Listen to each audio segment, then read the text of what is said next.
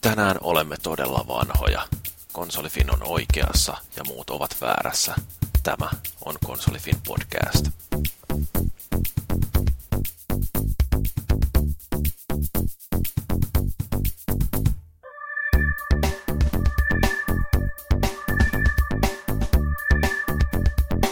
No niin, tervetuloa taas Konsolifin podcastin pariin. Tänään on maaliskuun ensimmäinen päivä 2011 ja mä täytän tänään 39 vuotta ja tämän mun vuosipäiväni kunniaksi rupesin ajattelemaan, että kun tässä ollaan aika vanhoja jo tuolla ylläpidon puolella itse kukin, niin, niin tota, puhutaan vähän tuosta vanhana pelaamisesta, mutta noin muuten jakson sisältö on tämmöinen perinteinen. Ensin vähän puhutaan siitä, että mitä kukakin on pelannut. Sitten käydään lävitte näitä viimeisimpiä peliaiheisia uutisia. Ja viikon keskustelun aiheena meillä tosiaan on tämä videopeliharrastuksen viimeinen käyttöpäivä. Sitten käydään lyhyesti lävitte palautetta ja lopuksi sitten tulee tämä meidän hyvän yön laulu. Mutta tota, käydäänpäs vähän raatia taas lävitte. Mä oon tosiaan Jyri ja äh, tämä päivän syntymäpäivä sankari 39 täynnä, jep jep. Mä yritin saada tähän näin pelkästään porukkaa, jotka on mua itteeni vanhempia, mutta yhden kaverin kohdalla ei onnistunut. Eli Tontsa.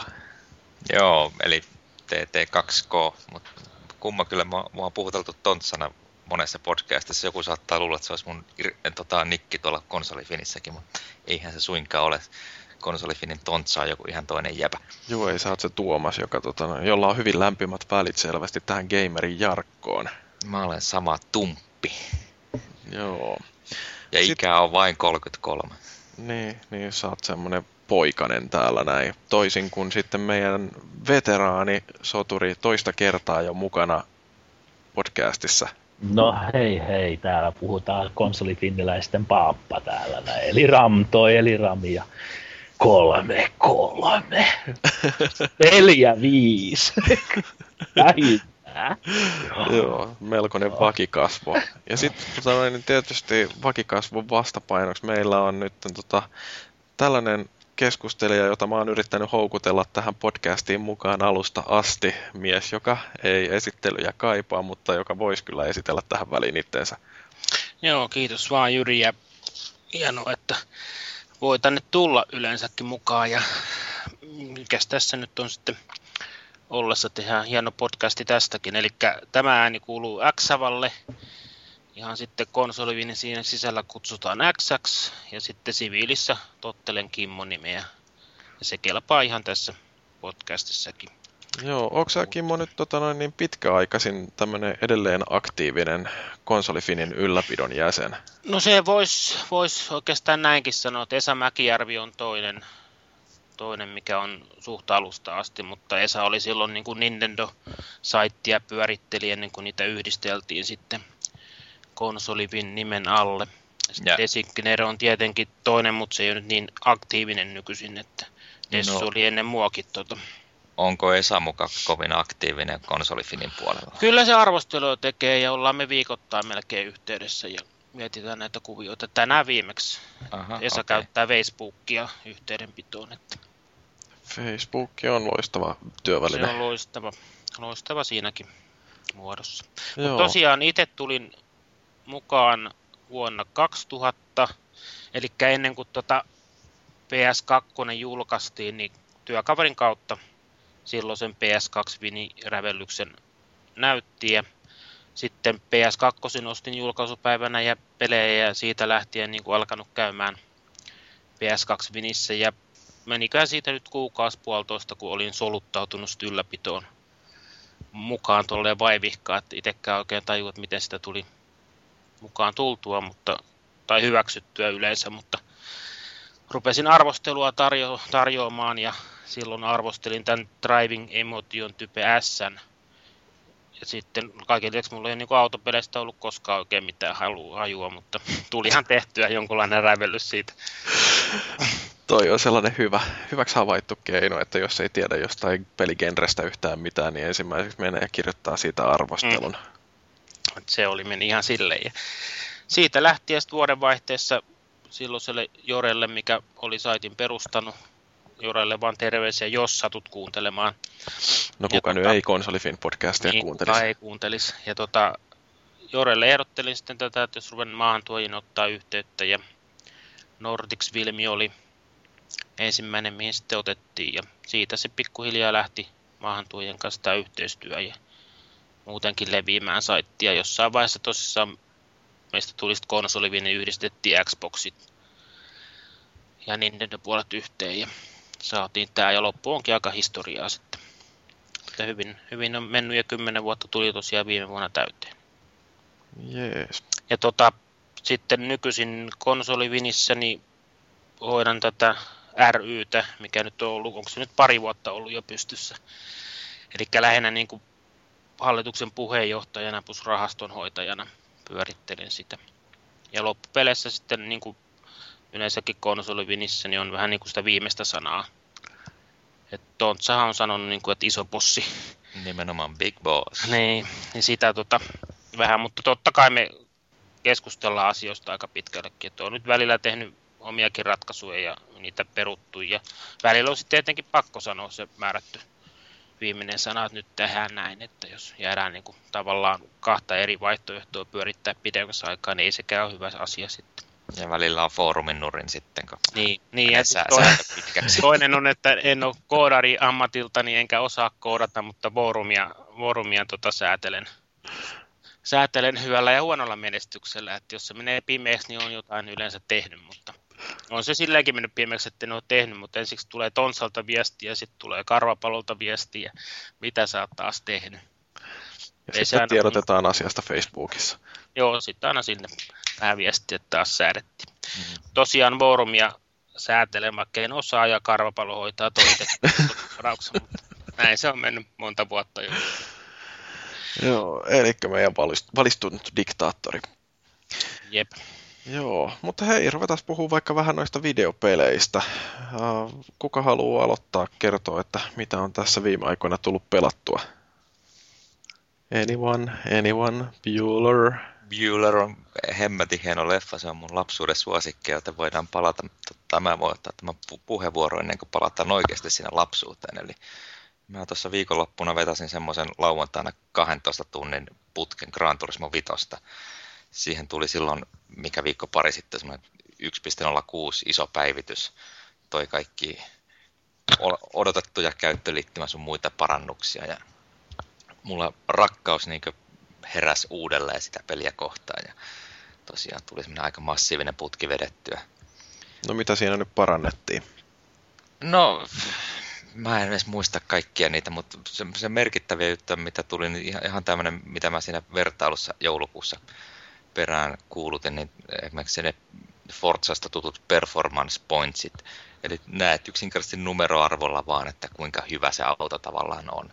Ei tarvi ruveta päässä laskemaan jotain tehopainosuhteita sun muita, vaan jos jollakin on 500 performance points, niin se on parempi auto kuin se on 400 ja näin poispäin. Niin helpottaa sitä radalle lähtemistä tämmöiselle sunnuntaikuskille, joka ei halua ruveta arpomaan ja miettimään, vaan mutta eikö toi nyt vie kaiken sellaisen niin kuin hienouden siitä autoilufiilistelystä, että niin kuin kaikki on vain kylmiä numeroita? Ei missään nimessä. Että se, parastahan se ajaminen on siellä. Se on sitten loppujen lopuksi, mitä siellä pinnan alla sykkii, niin se on mulle toisarvosta, mutta että se, että kisoissa pärjää niin, niin, tota, ja on hyvä ajofiilis, niin se on mulle kaikista tärkeintä. Toi kuulostaa ra- kyllä niin kuin tosi rajusti siltä, että sä pidät hauskaa väärin. No, tota, siis autopornoahan se peli on, mutta en mä kerro siitä sen enempää muuta kuin, että siis paikotellen se on ihan sydäntä särkevän kaunis se peli, varsinkin ne autot. Ja mä en oikeasti ymmärrä niitä, jotka sanoo, että standard-autot olisi jotenkin rumia. Että Minusta ne, nekin on parhaimmillaan niin perhana nättä, että ei, ei niitä oikeasti erota siinä ajon aikana niistä premium-autosta, jotka on sitten jo niin törkeän hyvän näköisiä, että mutta siis vaikka standard-auton kontissa ajaa kiinni, niin ei, ei kyllä pysty monestikaan sanomaan, että onko siinä joku standardi vai premiumi edellä. Sitä on niin hullaantunut siitä kiiltävästä pellistä ja ihanasta fiiliksestä. Tähän sit... väliin me kyllä tarvittaisiin nyt Paavia kertoon sulle, että minkä takia Forza on niin paljon parempi. Niin joo, Paaville semmoisia terveisiä, että se on muuten sun syy, jos tässä tämä jakso on liian kuiva ja asiallinen. niin, olisit syntynyt aikaisemmin, niin olisit päässyt mukaan tähän keskusteluun. Niin, Me ei niin. alle 30 tänne haluttu. Et, et ole riittävän vanha, eli sille varttunut. Mutta sitten tosiaan ei pelkästään siinä pelatessa mene paljon aikaa, vaan siis just se fotomoodi. Aina kun sitten kisa on ajettu, niin katselen niitä replaytä, jossa se porno on parhaimmillaan, että ei tarvitse mm, mitään tarkistaa muuta sitä ruudun, ruudun pehmennystä. se on, sekin on. On hyvä, että on tehnyt sulle semmoisen ominaisuuden, että sä voit ottaa niitä kuvia ja katella sitten. Mm, mm. Tässä on antialiasin kärsinyt pahasti. Siinä ei muuta kuin voi laskea ohjaimen pöydälle ja ihalla sitä tota, uusinta. Ja sitten kun tulee semmoinen sopiva kohta, niin sitten pysäyttää siihen, sitten ottaa fotomoodi ja sitten ruveta räpsimään niitä pornokuvia vielä niistä autosta. Ne on niin älyttömän hyvän näköisiä. Siinä, siinä menee yhtäkkiä huomaa, että oho, nyt mä oon tätä, tästä samasta autosta ottanut 15 kuvaa. Ja sitten yksi niistä ehkä niin hyvä, että sen haluaa säilyttää jälkipolvillekin, mutta että ei, aika ei, sairasta. Ei, ei se ole todellakaan sille, että kun 12 tuntia pelaatte, siinä 12 tuntia istuu autoratissa, vaan sanotaan, että melkein puolet ajasta meni kaikkien muuhun oheistoimintaan sitten. Niin kuin valikoihin. No joo, no jo, niihinkin menee edelleen jonkin verran aikaa, että tota, se semmoinen ehkä tärkeä juttu, mikä siitä puuttuu, että kun kisa, kisaan pitää olla tietynlainen auto, niin siinä on hyvä olla suora shortcut sinne autokauppaan, että se tarjoaa sulle oikeanlaisia autoja. Tai jos sulla on oikeanlainen auto, mutta esimerkiksi sulla on vääränlaiset renkaat, niin se tarjoaa siinä suoraan, että okei, vaihda oikeanlaiset renkaat. Mutta tota, se, sen mä vielä haluan näistä uusista ominaisuuksista sanoa, että siinä tuli tämmöinen remote racing-systeemi, eli siinä Gran Turismossa on tämmöinen A-spec-tila ja B-spec-tila, ja B-specissä on tavallaan niin pelkkä konekuskeja, joita käsketään ajamaan. Ja niin, niin ne sitten kerää niissä kisoissa kokemusta ja tasoja ja näin poispäin. Tämä remote racing vie niin sen homma vähän astetta pidemmälle. Eli voit jättää tota, sen turismon kämpillä pyörimään ja sitten tota, selaimen kautta käskyttäen laittaa niitä omia konekuskeja kilpailemaan. Se, se on siinä vähän huono puoli, että ne ei aja niitä tavallisia varsinaisia b kisoja, vaan ne on niin erikseen – määrättyjä kisoja, että sillä lailla sitä varsinaista b uraa ei voi edistää, mutta se on aika he, helppoa, että naksuttelet selaimella sitä kavereiden kuskeja ja oman kuskin, ja sitten ne ajelee siellä keskenään, ja kaikille tulee rahaa ja expaa, ja päivän päätteeksi huomaat, että sulla on taas tullut puoli miljoonaa kreditsiä sille muutamalla hiiren klikkauksella. Kuulostaa hienolta. Saako sinä trofeja kanssa? Siitä ei saa trofeja valitettavasti. Tai, tai itse asiassa periaatteessa saa, koska kuten sanottu, niin ne kerää sitä expaa. Sitten kun pähät, saat semmoisen kuskin levelle 40, niin siitä tulee sitten muistaakseni yksi pronssitrofi. No toi kuulostaa aika hyvältä sillä että työpäivän aikana voi tosiaan kerätä rahaa ja trofeja, niin niin, ja täytyykin par- parhaimmillahan se menee sille, että sulla on kavereita, jotka ajattaa niitä sun omia kuskeja, niin ei tarvi itse tehdä yhtikäs mitään. Rahaa tulee ovista ja ikkunoista. Joo. Toi on, toi on kyllä loistava, niin kuin, että pelissä voi menestyä koskematta itse peliin ollenkaan. Mm. Sähköähän se pikkasen syö. Plus sitten, kun se oikeasti niin pyörittää sitä peliä siinä samalla. Mä otin vaimon läppärin tuohon sohvalle ja sitä kautta ohjailen sitten siitä telkkarista katsoin, kun ne autot siellä ajoin ja vaihtelin kuvakulmia ja ihailin ja vänkkäsin ja eikö... Tässä kohtaa piti nauraa. Okay. Kaikki ei uskalla, ei uskalla, ei uskalla. Kiusallinen hiljaisuus. Pinsam tystnad, niin kuin Ruotsin oppikirja mm. joskus sanoi. No okei, okay, onko pelannut jotain muutakin kuin Gran Turismo selaimen kautta? No sittenhän mä pelasin sen Killzone kolmosen tietenkin läpi. No niin, eli se millä sä annoit yksin pelin perusteella viisi tähteä. Kyllä, se oli todella semmoinen viihdyttävä peli. Että vaikka silloin siellä käytiin Nordiskilla katsomassa, kun Paavi ja Ulvi pelasi sen läpi ja siinä tuli itse nähtyä ne viimeiset kolme tuntia, niin kyllä se oli vielä, silti vielä paljon hauskempaa itse pelata se alusta loppuun. Siinä oli kanssa, että silloin, oliko se viime viikon sunnuntai vai mikä se nyt oli, niin siinä oli aika pitkä putki, että sitten sai sen pelattua melkein kerralla läpi, että parina iltana aiemmin vähän ehtinyt pelata, mutta tota, millä vaikeustasolla saa sen vedit? Normaalilla tietysti, tai mikä se nyt on, medium tai Rotamia, trooper. Ei voi, ei voi muistaa, mutta ihan perusvaikeustaso en mä sen vaikeammalla halua pelata. Pelasitko sä kakkosta koskaan läpi? Totta kai. Ja se, äh, sekin meni normaalilla. Kyllä, kyllä. Oliko tämä nyt helpompi? Öö, aika samanlainen. Siis, siis lopputaistelu oli paljon, paljon, paljon, paljon helpompi. Että kakkossa oli, siinä mennessä ruveta jo kupla nousee ottaan sen takia, kun se oli pikkasen liian tota, ärsyttävä. Ei, ei niinkään se itse vaan sitä edeltävä taistelu, jossa niitä helgaania puski joka suunnasta. Niin tässähän loppu, loppu oli melkein lasten leikkiä. No, onko multiplayeria vielä mennyt kokeilemaan ollenkaan? Ja, silleen pari tuntia kävin sieltä napsimassa niitä helppoja trofeja, mutta tota, siinä suurin osa ajasta meni hukkaan, kun mä yritin sitä trofia, että tapa yksi vihollinen sille, että se on se taktisson vai mikä se on se luokka, joka osaa naamioitua, tai silleen mennä näkymättömäksi sniperiksi. Niin taas meikäisen refleksit ei riitä siihen, että pistä sen cloakingin päälle, tähtäisi ja osuisi johonkin.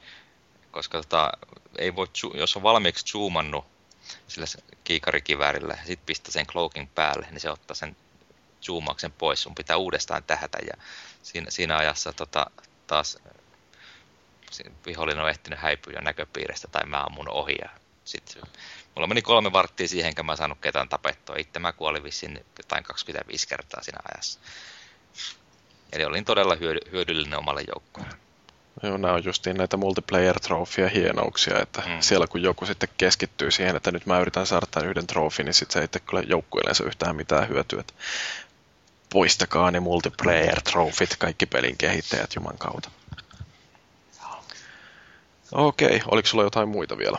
No eilen mä pelasin sitten Rock Band 3 yksikseni ja vaimon kanssa, mutta tota, annetaan puheenvuoro eteenpäin. Okei. Kuka muu on pelannut videopelejä?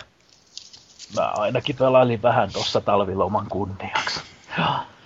Sattui niin hyvä tuuri, kun oli tuo talviloma, niin täytyy käydä vähän tuota paikallista antikkaa katsoa, mitä löytyy. Sapotoirin löysin.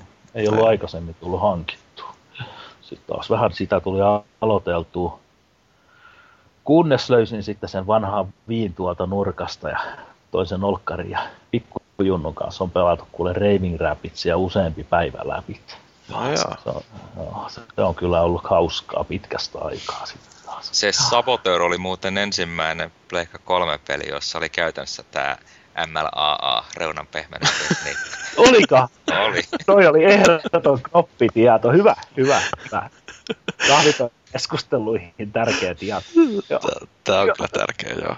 Niin, mutta onko se Raving Rapids, niin, niin onko se hauska peli niin sen takia, että sä pelaat sitä juniorin kanssa vai sen takia, että se on itsekseen oikeasti hauska peli? Se on, se on ihan oikeasti hauska peli sitten taas. Et se, siinä ei kannata sitten mitään reunan pehmennyksiä tuijotella kyllä tosi grafiikassa, mutta peli on kyllä hauska. Se on siitä hyvä. Mulla on nuori Junno on neljävuotias. Niin me sen kanssa pystyttiin sitä ihan hyvin pelaamaan kaksin pelinä. Iskä vähän neuvon, miten mennään ja ohjaili tiukat paikat, niin kyllä pikkujunnu silti pystyi ihan hyvin pelaamaan siinä. Niin ja itsekin pystyi keskittyä pelaamiseen silti. Ja, onko se semmoinen minipelikokoelma vai onko se joku juonellinen mulla, peli? Joo, no mulla on useampi niitä, eli toinen on semmoinen juonellinen peli, kun kerätään kaikkea roinaa, että päästään kuuhun. Sitten toinen on semmoinen TV-parti, missä on minipelejä, että se minipeli on vielä hauskempi. Ainoa ongelma on siinä, kun sä kaksi tuntia pelaat sitä minipeliä, niin mun on ainakin kädet niin kipeät, että ei tarvitse kyllä sitten tehdä parin tuntia yhtään mitään, kun hakannut rytmiä niiden kongojen kanssa koko aika. Sitten, siinä, mutta kaikki loppu aikanaan. Se alkuviikko meni tällä ihan mukavasti, kunnes tuli sitten se päivä, kun se postimies toi sen Killzonein paikalla. No niin. Tuliko ihan siitä. perusversio vai joku Helgaan ihan, per, ihan perusversio, kyllä se Helgaani olisi. Itse asiassa harmitaan, että ei tullut ostettu sitä versiota, missä olisi ollut se vihreä tuosokki. Se olisi voinut olla timmi. Sitten taas, että semmonenkin oli myynnissä. No, Mut, minkälaisia kokemuksia sulla on Killzoneista? No Killzone itsessään, mullahan on, on aika surkea Killzone tietämys yleensä Ykköstä ei tullut koskaan pelattu, kakkonen jäi kesken, kun Iisilläkään ei päässyt sitä loppua läpi. Ja tässä edellinen herra sanoi, että ihan sama, ei kun mielestä kyllä ole ollenkaan sama. No, mä pelasin tämän kolmosen nyt normaalitasolla yksin pelin läpi. Mun mielestä oli huomattavasti helpompi kuin kakkonen pelata. Se oli niin kuin meikäläisen tuntuma. Joko mä oon parantunut pelaajan niin paljon, mitä en usko, tai sitten yksinkertaisesti vaan se oli helpompi pelata. Mut, no, muuallakin mä oon hehkuttanut sitä, että on ehkä yksi parhaimmista yksin pelikampanjista, mitä mä oon ikinä pelannut. Kyllä oli niin, kuin, niin naulitti kiinnittävä peli, että ei auta. Joo, mä oon tossa kyllä ihan samaa mieltä, että siitä jotkut ehkä, en mä tiedä, kimpaantako mä vertasin sitä, että Modern Warfare tuntui niin lasten karusellilta tuohon verrattuna, mutta että mä en, en, en ykkösen eikä kakkosen tota, meiningistä mitenkään älyttömästi tykännyt. Olihan ne sinällään siistejä, niissäkin oli vaihtelua ja mukaan eeppistä meininkiä, mutta ei ne todellakaan yltänyt on Killzone kolmosen tasolle. Ei oikeastaan edes Killzone kakkosen tasolla. Mikä Joo, siinä sitten oli... vetää mukaansa sillä lailla, koska niinku ainakaan sitä juonta ei ole mitenkään älyttömästi kehuttu? Se ei, on se, vaikea ei selittää. Se on varmaan se, että si- siinä on niin hyvin rytmitetty kaikki, että ne kentät on tota, aika lyhyitä loppujen lopuksi, mutta joka kerta tapahtuu jotain uutta sitten, mutta silti kumminkin tuttua. Että periaatteessahan suurin osa kentistä on semmoisia perinteisiä FPS-räiskintä, mutta sitten sinne mahtuu just ne raideosuudet ja yksi hiippailukenttä ja näin poispäin. Se jatkuvasti tuntuu, että tulee jotain uutta ja maisemat vaihtuu ja se on niin törkeä hyvän näköinen ja hyvän kuulonen ja se fiilis, mikä siinä pelatessa tuntuu, niin se flow on semmoinen loistava, että Modern Warfareissa mua ärsytti niin paljon, että se oli just sitä, että juokse seuraavaan checkpointtiin tai, tai yritä pysyä hengissä seuraavaan checkpointtiin ja näin poispäin. Niin kyllä tämä oli jotain ihan muuta verrattuna niihin kyllä oikeasti sitten taas. En mä tiedä, miksi tämä on parempi. Tämä on vaan oikeasti semmoinen tilanne tulee, että kun sä aloitat sen pelaamisen, mäkin aloitin näin, että no mä nyt kokeilen tässä nopeasti vähän aikaa, niin kaksi tuntia oli mennyt niin, ettei huomannutkaan. Ja silti oli tosi vaikea lopettaa sen jälkeen. Tuli semmoinen olo, että tästä pitäisi vaan mennä eteenpäin koko aikaa, mutta ei siinä auttanut. Piti pitää pieni pao tauko, päästään muut testaamaan ja illalla taas uudelleen. Paris päivässä nyt vetäisi läpi ihan nätisti. No, sä oot Ramtoi kuitenkin varmaan pelannut sitä monin peliäkin jo. Joo, monin peli on jonkin verran pelannut. Pettassa pelasin vähän ja ei se oikein iskenyt se kenttä, mikä siellä Petassa oli. Se oli sellainen pieni ahdas, mikä ei oikein sovi muun tyyli ollenkaan. Mutta nyt tässä on muutama sellainen avoimempi mäppi ja muutenkin se touhu on huomattavasti parempaa. Että, tota, saattaa olla, että tämä verkkopelin parissa tulee viihdytty useampikin tunti sitten taas, eikä vaan sillä, että käy kurkkimassa, että minkä näköistä se on. Et, ihan, ihan mukavalta se tuntuu. Tosin tappoja ei tule edelleenkään verkkopeleissä, niin kuin ei missään muussakaan verkkopelissä, mutta kyllä siellä silti mukana mennään. Sä saat olla medikki taas. Mä, joo, no se on hyvä puoli. Tässä on medikki tässä. Näin saa nostaa toisia pystyyn. Se on iso plussa. Minkälaisia pelimuotoja siinä on? Siinä on tietysti niin kuin jotain näitä tavoitteellisia. Onko siinä niin kuin nämä ihan perus deathmatchit, team deathmatchit? Sen tyylisiä jo löytyy ihan hyvin. Sitten on näitä justiinsa, että valitaan yksi sälli, mitä muu puolustaa tappaa. Ja sitten on tämä perinteinen tapa kaikki ja jää itse henkiin. Ja en muista niitä pelimuotojen nimeä, mutta useampi niissä oli. Ehkä se, mikä oli jo Killzone 2 verkkoaikana, se, että ne tehtävät vaihtuu kesken kaiken. Niin se on varmaan suosituin muoto tässäkin sitten taas verkossa. Joo. Muistan, että se oli niin Killzone 2 justiin kaikkein hauskinta, että siinä niin koskaan ei tiennyt, mitä seuraavaksi tulee, että, että niin kuin siinä oli, oliko siinä neljä tai viisi vaihetta siinä aina yhdessä kierroksessa ja tehtävät vaihtuu, että siellä oli sitten niin kuin tappomatsia ja oli jotain uh, Search and Destroyta ja mitä näitä nyt olikaan. Että, se oli kyllä joo, ihan hauska. Joo, se on just, että se on, se on niinku semmoinen, että mä muissa ainakaan sillä että törmännyt tuommoisiin vaihteleviin tehtäviin tässä viime vuosina, mutta kuin Killzoneissa taas. Joo, ja sitten Killzonein jälkeen tietenkin kävi sillä tavalla, että kun se tuli nyt pelattua, niin sitten toi vanhi Junnu tietenkin halusi sen pelata ja sitten totesin muutenkin, että meidän pelikonet oli niin menty, niin joutuin sitten tyytymään siihen boksiin ja pelasin lopulta se Halo kolmosenkin läpi nyt eilen sitten, kun se on tuossa pyörinyt jo pitemmän aikaa. Tämä oli ihan myönnytys Paaville tämä Pystyt pelaamaan Killzonein jälkeen vielä Haloakin? Kyllä pystyi joo, mutta se, se on aika tiukkaa teki kyllä kieltämättä.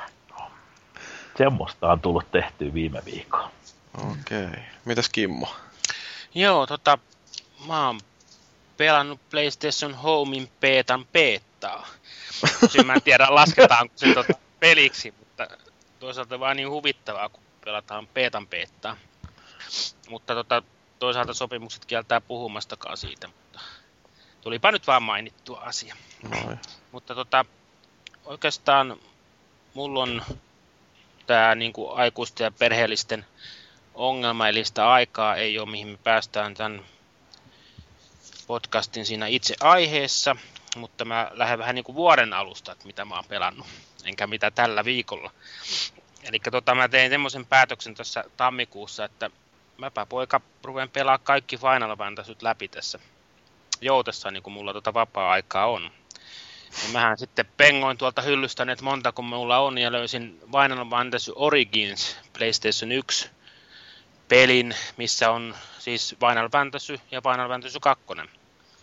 Ja tota, otin siitä sitten muovit pois joskus aikanaan ostanut ja löin ensimmäisen Final Fantasyn sitten Pleikka kolmosen ja rupesin pelaamaan. Mä oon Final Fantasyä aloittanut kolmosversiosta Nessillä pelaamaan. Eli ykköstä ja kakkosta en ole koskaan pelannut. Mutta tässä vaiheessa jo arvaa, että tänä vuonna on kerennyt sitä peliä pelata kahdeksan tuntia.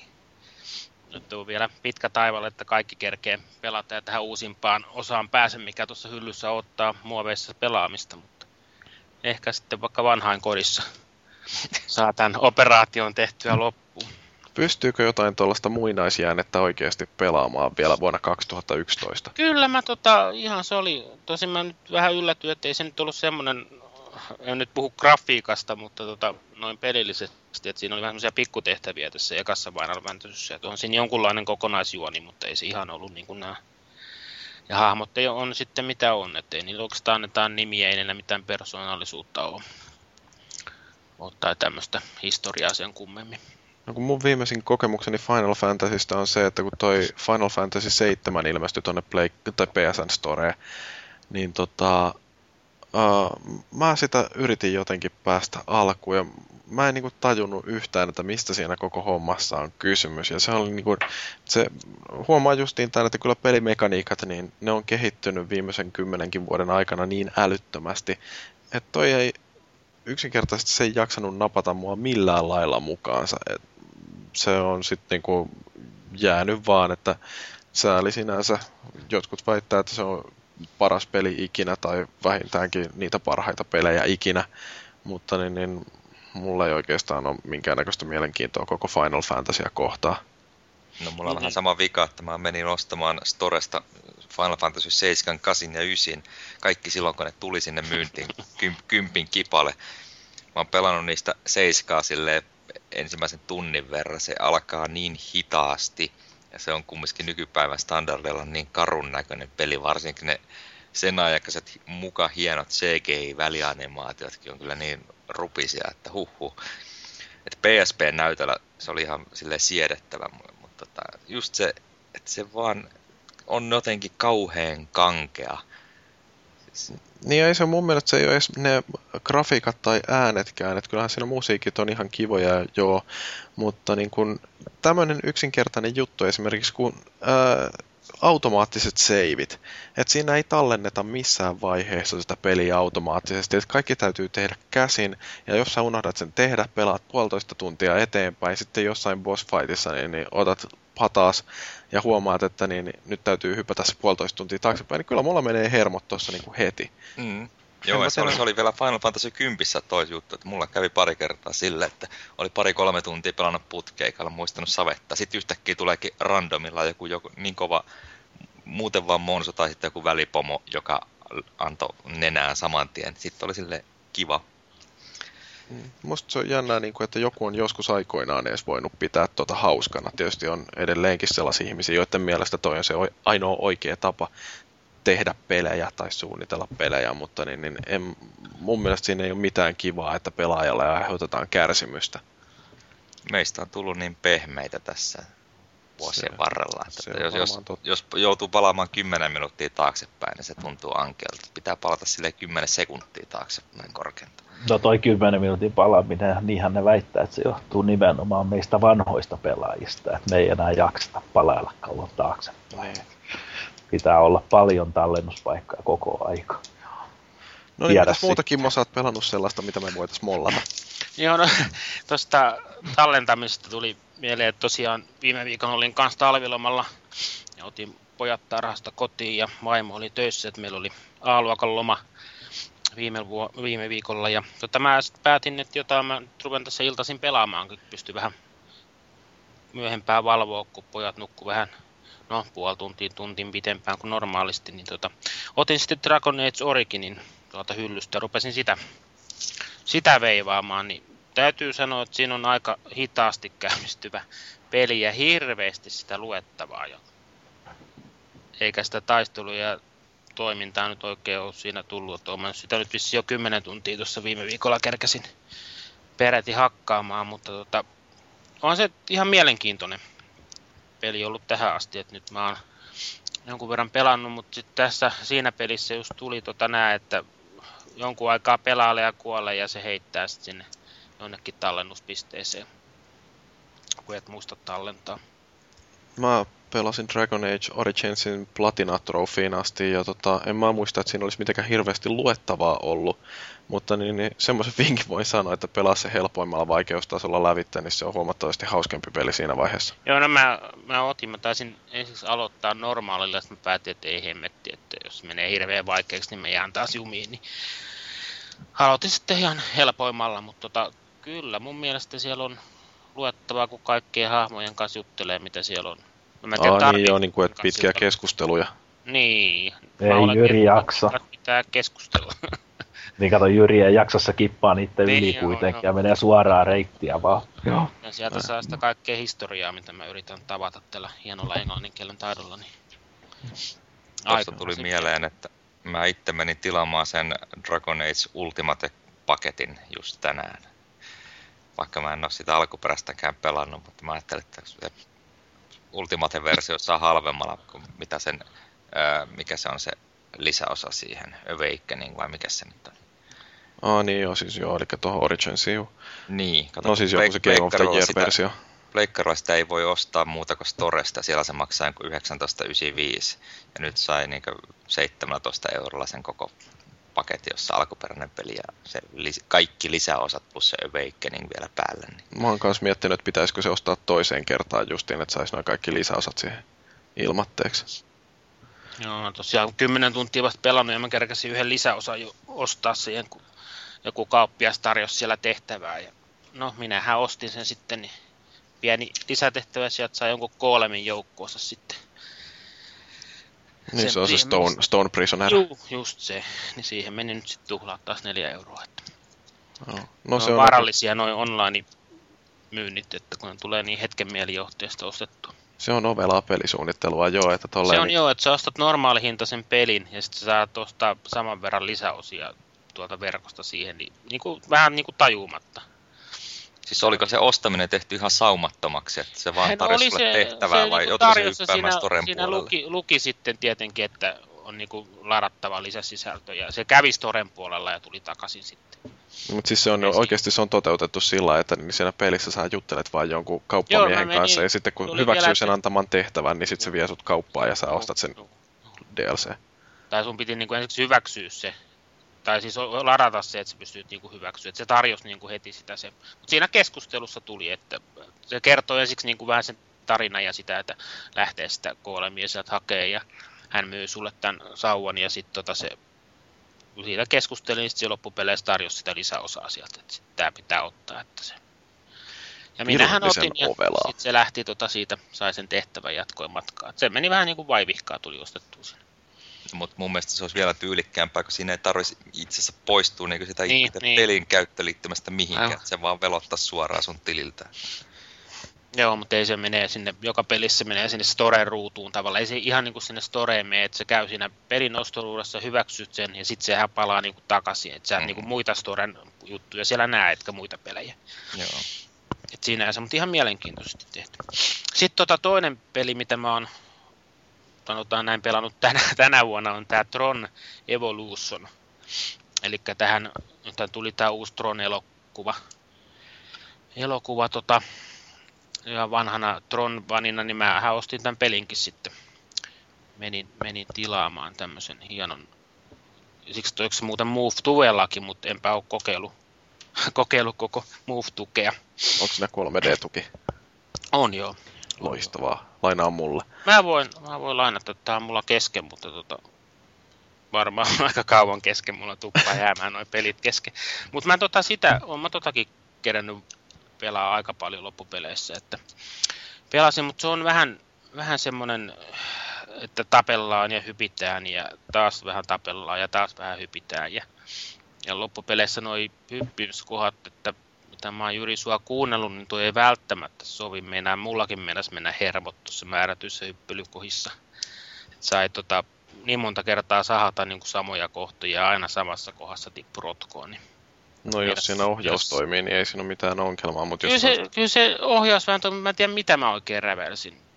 Siinä oli joku, että mä en edes tiennyt, että mitä nappeja mun loppupeleissä piti painaa, että mä pääsin yli siitä kuilusta, mutta, tota, mutta ehkä se oli sit sitä, että mä luin ohjeet vähän huonosti, että siinä piti jotenkin semmoisella ihme jutulla ottaa kiinni, että pystyt heijaamaan. No ei huolta, pahimmillaan käy niin, että mä palautan sulle sen levyn kahtena kappaleena. Aivan. Mutta tota, muuten niin kyllä mä oon niinku ihan ollut fanina niin ihan silleen tyytyväinen, että eihän toi niinku värimaailma on sitä, mitä nyt se elokuvakin todennäköisesti on semmoista sinertävää, että sinänsä siinä ei ole mitään niinku aha-elämyksiä tuu. Sittenhän tässä on verkkopeli, eli kymmenen pelaajan, ja vähän nyt olin sitten kolme iltaa pelannut tätä yksin peliä, ja sitten siellä on tallennuspisteessä päästä niinku saumattomasti siirtyä sinne verkkopeliin. Niin mä sitten päätin, että no mäpäs menen tuonne testaamaan ja pistin siitä siirtymisen päälle ja sehän heitti mut saman tien peliin ja rupesin siellä sitten niitä kiekkoja heittelemään ja se on jännä siinä, että siellä toiset tappelee, niin se pääsi niin kuin vähän sekaantuu siihen viemään välistä, että toinen pehmittää jo toisen, niin se pääsi heittää sieltä takaa niitä. Ja sitähän mä käytin hirveästi hyväkseni siinä. Ja eka matsi, niin mähän oli ihan kingi koko joukossa ja vedin voiton kotiin siitä ja tuli niinku semmonen äh, kunnon fiilis ja mähän pistin sitä äkkiä nauhoitusvehkeet päälle, että mähän nauhoitan toinenkin peli, että saan katsoa konsolin mediaan sitten vähän videota, että miten pelataan näitä pelejä yleensä. Ja tota, otin sitten toisen vatsiin ja eihän siinäkään ollut mitään, mä vein sen kanssa ihan hienosti. Sitten mä ajattelin, että mä olin vielä kaiken lisäksi hosti, että mä vaihan sitten pelimoodiin. Ja vaihoin sen ja nauhoitin, pistin senkin nau- menemään nauhalle ja no siellä sain vähän niin kuin tuli, tuli nenille siitä, että sinne tuli joku ihme niminen kaveri ja aina kun se tuli vastaan, niin sai tapettua, mutta sitten kyllä mä muut saan tapettua ja sitten tota, mä olin kyllä ylpeä, että senkin pelin mä sitten voitin jälleen kerran ja sitten otin vielä neljännen pelin, niin sitten siellä taas tuli ihme nimimerkkejä lisää, että porukka vaihtui ja tota, ilta alkoi vähän saada köniä ja sen päätteeksi, sen pelin päätteeksi mä tajusin, että siinä vaiheessa, kun sä lähdet yksin pelistä sinne verkkoon, niin se luo pelin ja kaikki ne pelaajat on potteja, mitä siellä Mm. Eli mä pelasin potteja vastaan ja sen takia niitä videoita ei ole näkynytkään siellä konsolin mediassa. Ylpeys kummasti rupesi karisemaan jossain vaiheessa. joo. Sen jälkeen mä en ole sitä pelannutkaan nyt tuota peliä. Siirtynyt vähän muihin. Ja... Sitten mä oon vielä tota, no oikeastaan viime viikolla tuli Storeen tää tämmönen peli kuin The Undergarden. Garden, ja tota, mä latasin siitä sen demon ja vähän kokeilin. Se oli niinku semmonen niinku Flowers-pelin tiedätte Pleikkari Storessa, missä niitä kukkia niin kuin herätellään henkiä, le- lennellään siellä. Joo. Semmoinen värikäs tunnelmallinen peli. Ja sitten on Pixel Junk Eden. On toinen peli, mikä on Storessa kanssa, missä kerätään niitä polleneita ja hypitään ja kas kasvatetaan semmoisia kukkia. Että noin kaksi peliä, kun heittää niin kuin kattilaan ja sitten vähän ripottelee suola ja pippurin seasta tuommoista pulman ratkontaa sinne, niin sitten saadaan tämmöinen peli The Undergarden. Että ihan niinku, eihän siinä mitään juonta ole sinällään. Et se vaan nyt on semmoista niinku, mukavan näköistä ja hyvää musiikkia. Ja... Chillailua. Niin, chillailua. Mä ihan tykkäsin jo tuossa muutamana iltana sitä pelännyt ja otin nyt videonkin, että se löytyy tuot konsolivin media osiossa, josta jos haluaa käydä katsomassa. Minkä hintainen se oli? Se oli vissi aika, loppupeleissä aika kallis, se oli 9 on, euroa. Joo, 995. Joo. Mun pitää itse kokeilla sitä demoa, koska ta, toi kuvaus, siis Flower itsessään on yksi pleikkari, tai noita PlayStation Storesta ostettavien pelien parhaimmista, vaikka se nyt ei ole kauhean peli sille perinteessä merkissä. Toihan niinku, niinku tavallaan 2D hässäkkää, että sä katot sitä siltä kulmalta, mutta siinä on niinku Flower just se, että se niinku tavallaan tossakin herätät kukkia, mitkä sitten kasvaa ja tulee eri värejä niinku niihin. Mm. Sitten taas Pixel Junk Eden on, senkin ostin aikana heti kun se ilmestyi, että tämä voisi olla hieno peli, mutta tota, se on jotenkin raivostuttavan vaikea mulle. Että se on jo, kun siinäkin mennään pidemmälle, niin se on, että se olisi varmaan hyvä, kun sitä olisi niinku toinen, ketä pelaisi sun kanssa sitä tai sitten varsinkin nelinpelinä, niin se voisi olla ihan ok jo siinä vaiheessa. Mä en ikävä kyllä itsekään päässyt sitä Edeniä kokeilemaan sille, että olisi ollut useampi pelaaja. Että se olisi, voisi olla aika, aika hyvä siinä vaiheessa. Mutta tällaisesti. Ja sitten tota, tätä nyt ei toisaalta tarvitsisi mainita, mutta Motorstorm Akopalypsia tuossa viikon loppuna pelailin. Eli uutta Motorstormia mutta valitettavasti embargo päättyy vasta 9. maaliskuuta, niin se vaan jää tämmöiseksi maininnan arvoiseksi asiaksi. Yksi vetää tiisereitä koko ajan täällä näin. mutta tota, varmaan ensi viikon jaksossa Jyri voi siitä sitten puhua. Että Tuo kuulostaa Siinähän... vähän tuollaiselta nörttiversiolta tuosta name droppingista, niin kuin, että olen siitä ja tätä pelannut. Home beta beta ja Motorstorm Apocalypse. Että. Siinähän vissiin tuli kumminkin ihan tyylikäs se pressipaketti. Oliver Joo. oli laittanut kuvan Joo. siitä. Joo. Se mä lähetän Jyrillekin sen koko paketin. Asiallista. Tulemaan ja tosiaan on 3D-tuki, niin pääsit sitä testaamaan. mahtavaa, mahtavaa. Telkkaa, mutta... Tota- Oliko se paketti tai se kotelo jotenkin ruosteessa? Juu, juu se oli ruosteessa, että samanlainen ruostepaketti oli kuin nyt Resistance 2, kun se sen pressipaketti tuli, niin siinä oli myös peltirasia, mikä oli ruosteessa. Se haisi niinku ruosteelle. Joo. Mä en tiedä millä, missä ne pitää niitä, että ne saa se ruosteen niin pakettiin aikaiseksi, mutta tässä oli kans jo ruostetta, ruostetta laatikon päällä. Tyylikästä. Joo, mä voisin kertoa myös vähän mitä mä oon pelannut, kun mullahan tota noin, niin on edelleen tämä mun uuden vuoden lupaukseni voimassa, että mä en osta yhtään uutta peliä ennen kuin noi mun vanhat on ö, käyty lävitte. Ja tota... Niin, ja silti sä pyytelet multa peliä lainaa. No se on, kato, se on porsareikä, mikä mulla on. Niin se oli tää 3D, mikä tota, kiinnostaa porsareet lisäksi. Niin, mutta tota noin, niin, joo, siis mulla on helpottu se urakka siinä mielessä, että mulla yli puolet noista peleistä, mitä mulla oli vielä silleen korkkaamatta, niin ne oli Xboxille, mutta mun Xboxi nyt vilkuttelee kolmea punaista valoa ja se tarkoittaa ilmeisesti, että se kieltäytyy yhteistyöstä. Niin tota, mä ajattelin, että toi uuden konsolin ostaminen on kuitenkin isompi rike vielä kuin toi uuden pelin ostaminen, niin niinpä mä totesin, että mulle riittää toi, että mulla on noin kymmenkunta Pleikka kolme peliä tosta, niin käyn ne lävitteen, niin sitten sen jälkeen mulla on taas vapaat kädet ostella ihan mitä vaan. Mutta tota, näitä mitä mulla on niin kun testailtu, niin Need for Speed Undercover oli yksi sellainen, mitä rupesin ihan mielenkiinnolla pelaamaan, koska mulla on sillä historia, että mä oon tykännyt aina Need for Speed-peleistä. Ne on ollut oikein sillä viihdyttäviä arcade-kaahailuja. Ja toi Undercover, niin uh, se oli järkyttävää shaissea se on tota, todennäköisesti bukisin Need for Speed-peli, mitä on ikinä tehty. Aivan niin kuin, posketonta se, äh, miten nykiväksi yhtäkkiä se kuva aina muuttuukin välillä.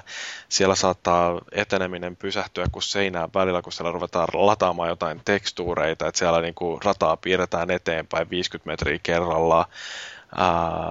Noita siviiliautoja hyppii siellä yhtäkkiä ilmestyy niin kuin tyhjästä sun eteen, että niihin törmää ja sitten se kisa menee siinä ihan pilalle.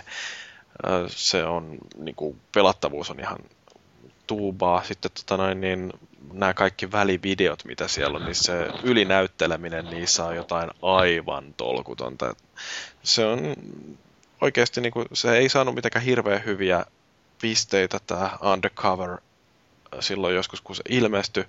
Ja ilmeisesti niin kuin Electronic Artsikin yritti haudata sen sitten niin kuin mahdollisimman pikaisesti sen ilmestymisen sen jälkeen, ettei se ole tahraamassa tätä franchisea, mutta niin, niin onhan se ihan hirveätä paskaa koko peli. Et en niin kuin pysty suosittelemaan sitä kenellekään. Mä voin pistää sen kohta vaikka myyntiin tonne konsolifinin oston myyntipalstalle. Onhan sillä 59 jopa metascore. Että... No, no juu, siinä on aika paljon liikaa.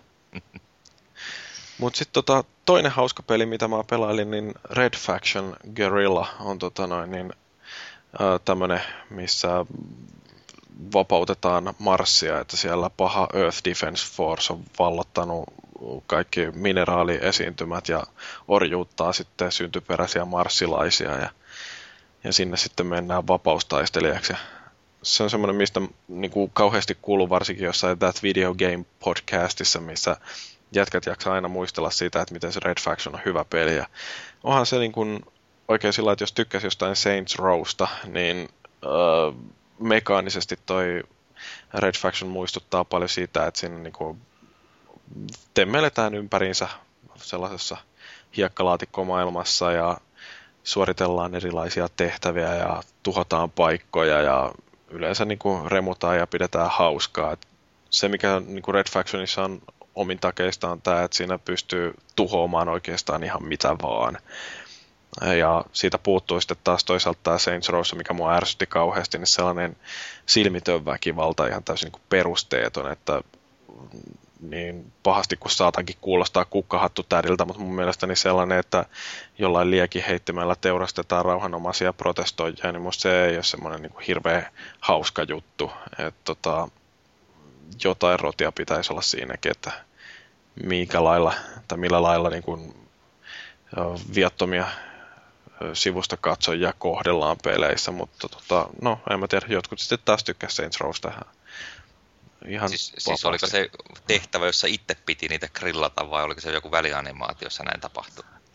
Tota, siis se oli tehtävä ihan siinä Saints Rowssa itsessään. Siinä oli paljon kaikenlaisia tällaisia näin, että piti niinku teurastaa jotain poliiseja tai, tai just jotain niinku moottorisahalla mennä ja leikellä joukkoja tai petturi aviopuolisoita ja muuta tällaista. Se on niin kuin, en mä tiedä, musta se huumori siinä niin oli vähän jotenkin infantiilia. No, mulla on molemmat Saints Row tuolla hyllyssä muoveissa, että ehkä jonain päivänä sitten. Joo, kyllä mä, mä en sitä ekaa Saints Rowta niin hirveän pitkälle jaksanut pelata, se ei jostain syystä kauheasti jaksanut napata, ja toisesta mä kirjoitin sitten arvostelun. Ää, en antanut sillä ihan yhtä hyviä pisteitä kuin mitä Xbox-puolella, mutta se oli sitten taas ihan puhtaasti tästä kiinni, että mun mielestäni se ei vaan ollut niin tarinallisesti sen arvoinen. Et olikohan se kahden tähden peli. Mutta joo, Red Faction on tähän asti ainakin ollut ihan hauskaa menoa ja tuntuu, että siinä on monipuolisesti tekemistä, kaikenlaisia ajoneuvoja, joilla pääsee suorittamaan ää, tällaisia ajotehtäviä, että yritetään mahdollisimman nopeasti päästä paikasta A paikkaan B ja yritetään räjäytellä erilaisia kohteita sillä, että siinä annetaan aikarajaa, että kaada tämä torni käyttäen hyväksi nestekaasupulloja ja pistoolia alle minuutissa ja muuta tällaista. Ää, mä tiedän, kyllä mä varmaan siitä yritän sen platinatrofin saada tai, tai sitten mahdollisesti en. Sitten tota, yksi peli, mitä kävin testaamassa tuossa viime viikolla pikaisesti tuolla Recoil Gamesin toimistolla, niin, niin kävin katsomassa niiden tulevaa peliä Rochard, jota esitetään nyt tässä tällä viikolla tuolla San Franciscossa, kun on tämä Game Developers Congress. Siellä on tota, um, ne on Unitin standilla, eli siellä ei varsinaisesti esitellä äh, niin kuin, tai pelijulkaisijat ei esittele siellä pelejä, vaan tämä on niin kuin enemmän sellainen kehittäjät kertoo kehittäjille kaikenlaisesta suunnittelusta ja, ja kehitysvälineistä, ja Unity on tosiaan se kehitysväline, mitä tuossa Roshardissa on käytetty, ja siellä on sitten tämä John St. John, eli Duke Nukemin ääni, joka myöskin on antanut äänensä Roshardille, niin on siellä sitten mainostamassa tätä peliä, ja vaikutti ihan mielenkiintoiselta, mitä mä sitten katselen, että siinä niin kuin, uh, no tämä John Roshard, joka on sellainen avaruusmainari päähenkilö tässä pelissä, niin sillä on sellainen G-lifter, eli työkalu, joka kumoaa ikään kuin painovoiman, että se luo eteensä sellaisen pienen kuplan, jonka sisällä sitten erilaiset kappaleet voi kellua. Ja tota, sitten siinä ratkotaan ongelmia sillä, että on voimakenttiä, joista pääsee pelkästään orgaaninen materiaali lävitte, ja sitten on toisaalta sellainen, sellaisia voimakenttiä, mistä pääsee pelkästään epäorgaaninen materiaali lävitte. Sitten täytyy ratkoa sellaisia pulmia, että yritä äh, saada tästä näin äh, tämä jokin äh, hissi tai, tai nostoovi toimimaan – ja siinä sitten täytyy niin kuin käyttää tätä G-lifteriä, heitellä erilaisia kappaleita ja ottaa huomioon nämä erilaiset voimakentät ja sitten loppujen lopuksi jossain vaiheessa pääsee lävitte siitä viimeisestä voimakentästä, joka niin kuin mahdollistaa sitten, että voi käynnistää tämän hissin ja sitten pääsee etenemään. Että se ensimmäiset tehtävät, mitä siinä oli, niin ne oli todella triviaaleja, että mun ei tarvinnut yhtään aivonystyröitä hieroa siinä. Mutta sitten mitä pitemmälle siinä pelissä menee, niin sitä monimutkaisemmiksi nämä kaikki tehtävät muuttuu ja siellä saa sitten niin kuin vähän parempikin pelaaja haastetta jo vastaansa. Et tota, näytti ihan hyvältä ja tulee sitten tuonne PSN Storeen ladattavaksi joskus tuossa mahdollisesti, niin kuin, olikohan se nyt sitten toukokuuta, mitä epäillään tällä hetkellä, että niillä voisi olla peli siinä kunnossa, että se pistetään sinne jakoon. Tämä nyt menee, kyllä tahattoman huumorin puolelle, mutta että niitä screenshotteja, mitä siitä tuli, niin parissa oli kyllä niin räikeitä sahalaitoja, että jotain reunan olisi kaivattu.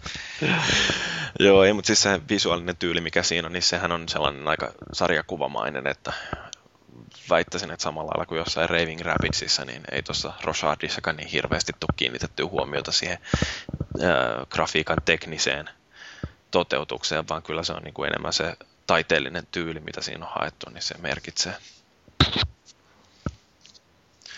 Joo, mutta tota noin niin, ei taida olla enempää pelejä, mistä tässä yhteydessä kauheasti jauhettaisiin, että tota noin, niin ruvetaanko käsittelemään uutisia? Katsotaan, mitä maailmalla on tapahtunut. Joo, on nyt sä kerroksää meille, että mitä me ollaan uutisoitu tai mitä muualla maailmassa on uutisoitu. No itse asiassa tämä, mitä me ei itse olla vielä edes uutisoitukaan, mutta joka tuli just ennen tätä podcastin äänitystä, niin tosiaan niin Euroopan siviilituomioistuin päätti tuomita LGn hyväksi. Tota, LG oli syyttänyt Sonya jostakin Blu-ray-patenttirikkomuksista ja tästä johtuen niin Pleikkari kolmosten tota, jälleenmyynti Euroopassa on tavallaan pysäytetty, että niitä ei saa ottaa suoraan myynti, vaan että pitää kymmenen päivää tota, makuuttaa jossain varastossa. Niin, että nyt on sitten uh, supply shortagea. Niin, että tota, nyt, nyt jos tosiaan menee kaup- kaupassa tai loppuu laitteet kesken, niin ei välttämättä saakaan ihan niin nopeasti uusia laitteita tilalle. Että en mä tiedä, mitä tuommoinen kymmenen päivän tuommoinen jäähyaika auttaa, mutta onhan se jonkinlainen näpäytys kyllä Sonin suuntaan. Että, että... Pitikö se kauppiaiden tuota, pitää ne jäähyllä vai? vai ei, ei, vaan nimenomaan so, Sonin pitää, että ne, se ei voi myydä niitä eteenpäin jälleen myyjille. No tullin varastossa varmaan makaa niin. jostain sen aikaa. No niin, mutta nyt sitten niin tässä on tärkein... laittaa kato, tulemaan ne sitten maatiakuljetukselle, ei tarvii lentokoneella lähetellä. Niin. Se menee se kymmenen päivää siihen. Mutta tärkein kysymys on kuitenkin se, että kun ne makaa siellä tullin varastossa nämä pleikkarit, niin onko ne silloin shipped vai sold? Hmm. Si- siinä vaiheessa ne on teknisesti varmaan shipped vasta. Joo. No niin, niin, tästä päästään nyt sitten siihen, että kun seuraavan kerran joku kaivelee jotain myyntilukemia jostain, niin voidaan vedota siihen, että ei niitä oikeasti myyty, ne on tullin varastossa. Niin. Totta. Olennaiset asiat täytyy ottaa huomioon. Joo, mutta tosta nyt ei kauheasti varmaan muuta tiedetäkään vielä tällä hetkellä. Ei, että tämä uutinen tuli Guardian-lehden, joka on tämmöinen brittien Helsingin Sanomat. Että se, se on se ainut lähde tällä hetkellä, että me koitettiin nettiä sieltä Haagin sivilituomioistuimen sivuilta jotain lisävahvistusta asialle, mutta sitä ei ainakaan vielä tässä het- tällä hetkellä löytynyt. Joo, köyhää on uutisointi, muuta vahvistusta tällä hetkellä ei ole. Toivotaan nyt, että ei ole uutisankka, tuskin epäilen, että kyllä tämä ihan to- todellinen juttu on, mutta että, koska mä muistan lukeneeni tuosta LGn kun ne nosti ton jutun Sonia vastaan, niin siitä on jo varmaan kuukausi pari aikaa. No, tästäkin voi varmaan lukea kohta puoliin konsolifinin uutisista.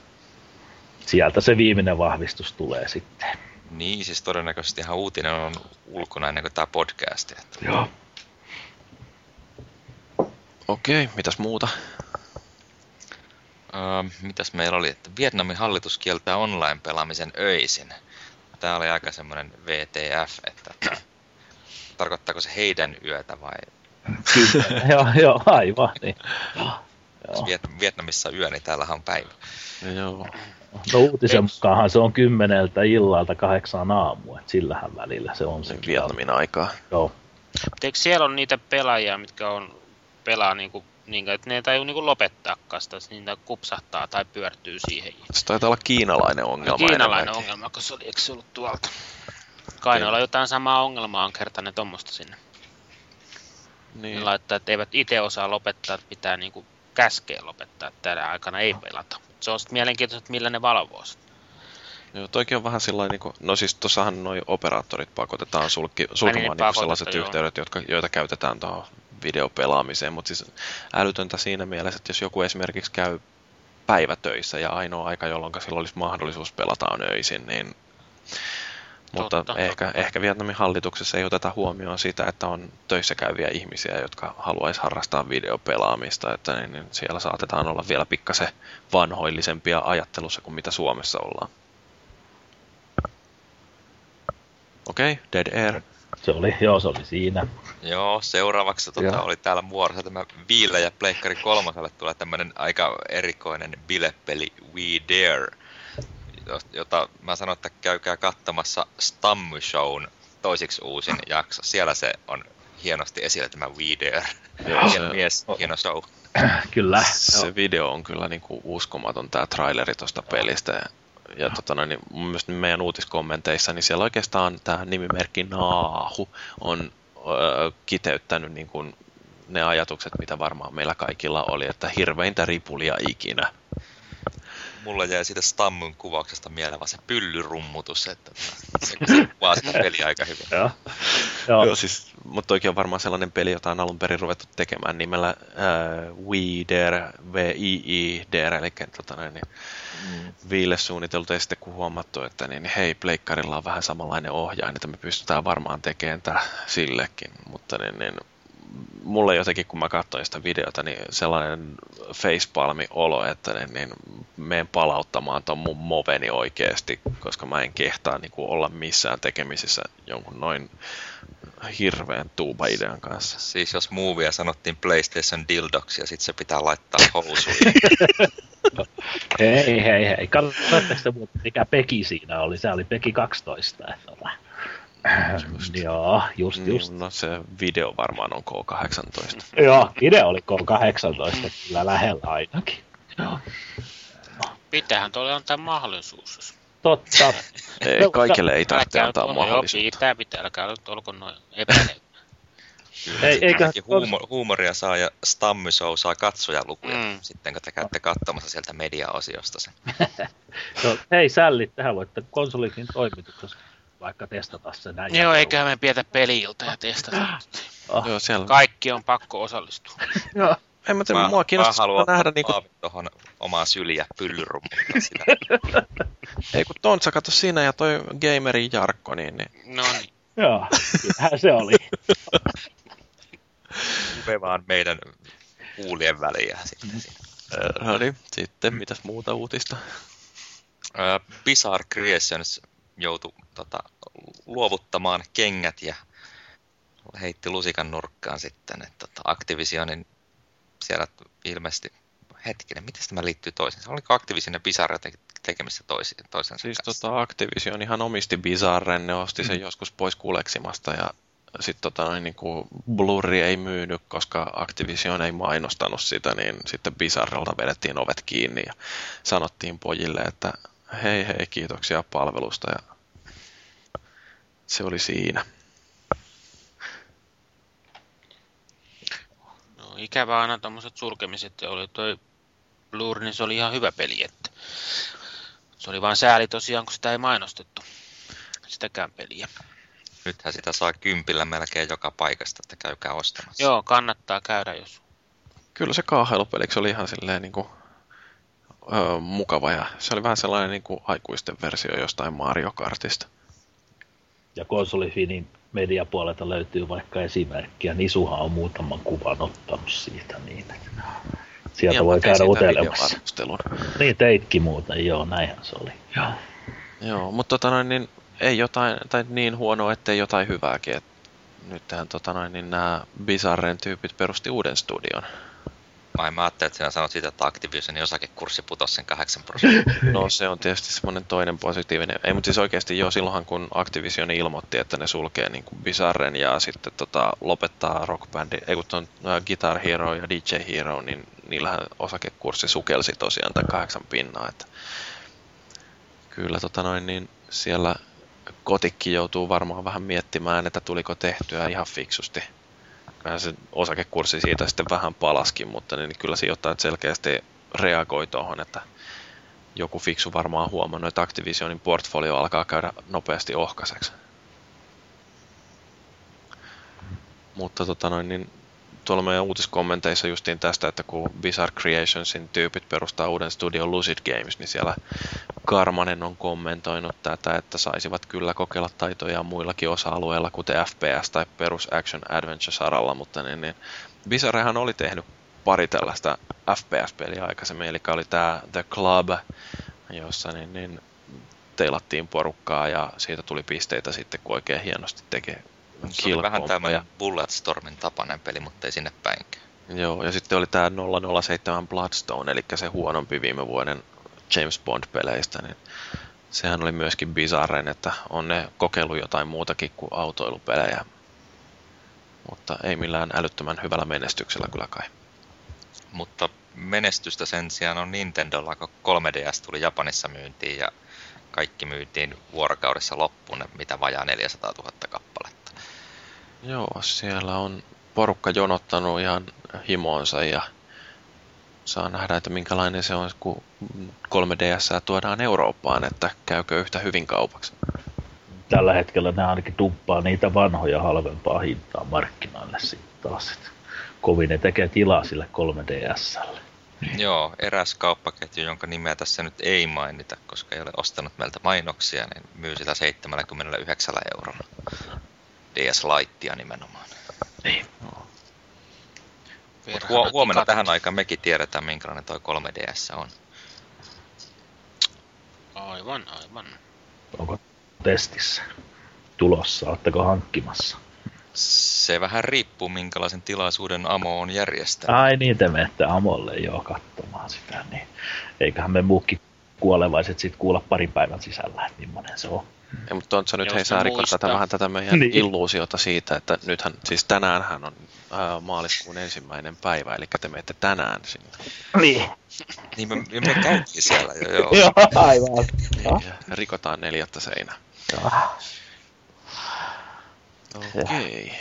Mutta viimeinen ja. juttu, mikä me oltiin nostettu tänne uutiskeskusteluun on tämä, että tämä on nyt Jyrin sanoja lainatakseni, että konsolifini joutui korjaamaan virheellistä PS3 tietoturva-uutisointia, koska No en lue tuota loppuun. Kukaan muu ei osaa.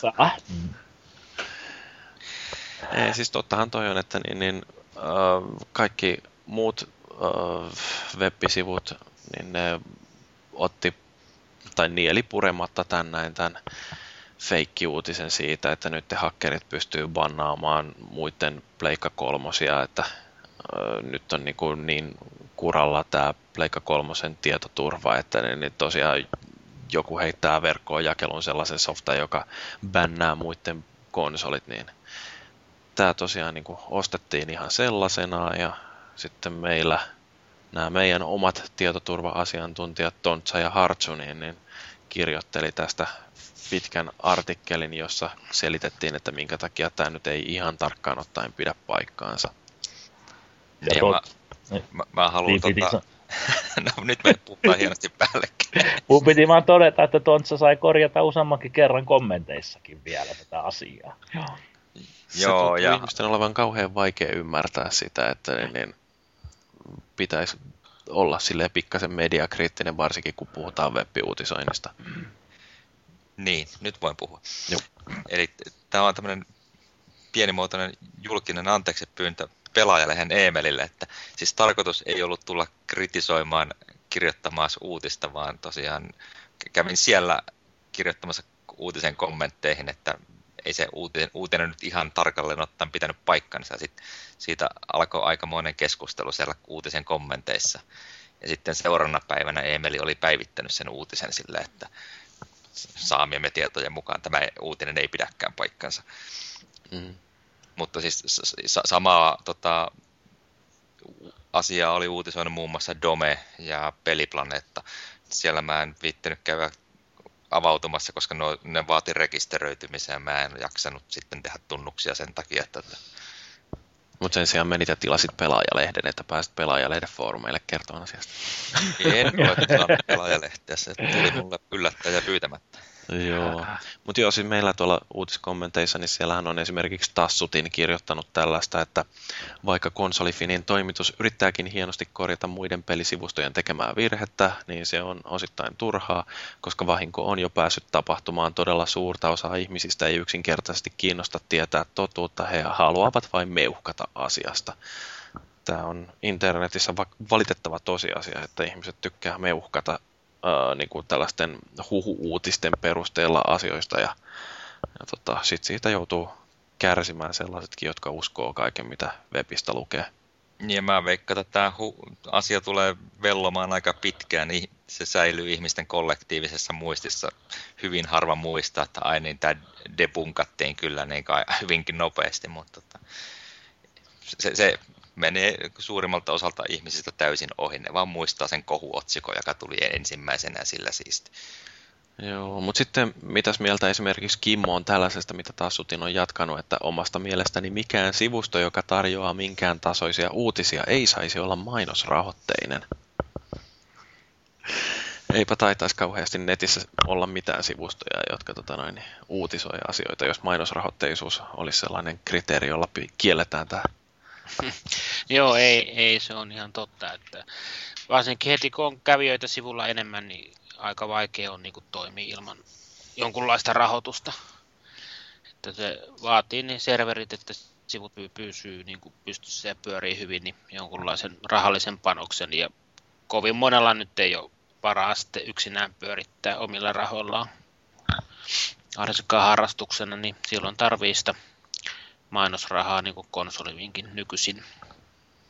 Joo, että Joo. ei me mitenkään sillä niin puhtoisia pulmusia olla siinä mielessä, että tosiaan konsolifinin sivuilla siellä näkyy mainoksia ja niillä maksetaan serverikulut ja niillä silloin tällä nostellaan jopa pelejä meille arvosteltavaksi. Mutta, aivan, noin, aivan. mutta palkkaahan me ei tästä kukaan saada, että siinä mielessä niin kuin meillä leipätyöt tulee tai on jossain ihan muualla. Niin ja jos tosiaan niin olisi niin kuin, että olisi niin paljon rahaa, että ei, ei, serverikulut sun muut ei rasittaisi meidän budjetti ollenkaan, niin eihän meillä silloin välttämättä tarvitsisi olla mainoksia ollenkaan, mutta ei valitettava, valitettava tosiasia on se, että kun ne mainokset on yksi ja ainut tulonlähde, niin niitä on pakko olla. Muuten ollaan hyvin nopeasti siinä tilanteessa, että tulee palvelun tarjoajalta monen sadan euron lasku taas, ja sitten todeta, että ei ole mitään Eli Sitten jos... kaivamaan omasta taskusta tai niin. heitetään lusikka nurkkaan ja todeta, että se on moro. Ja jos tuota konsoliviinistä hävii kaikki mainokset jostain syystä, niin joku ylläpitäjä sitä on voittanut lotosta. Niin. Hyvä tietää. Joo. Hei, Siitä tot... sitten voi tämän asian todeta. Hei, mutta toi mitä Kobretti sanoo tässä, niin mun mielestä on ihan hyvä tälle loppuun, että osa peilitoimittajista ei tunnu ollenkaan tajuavan sitä, että uutisen pitäisi olla faktoiltaan tarkistettu ja edes suurin piirtein faktoihin perustuva. Se on hyvää toiveajattelua tollainen.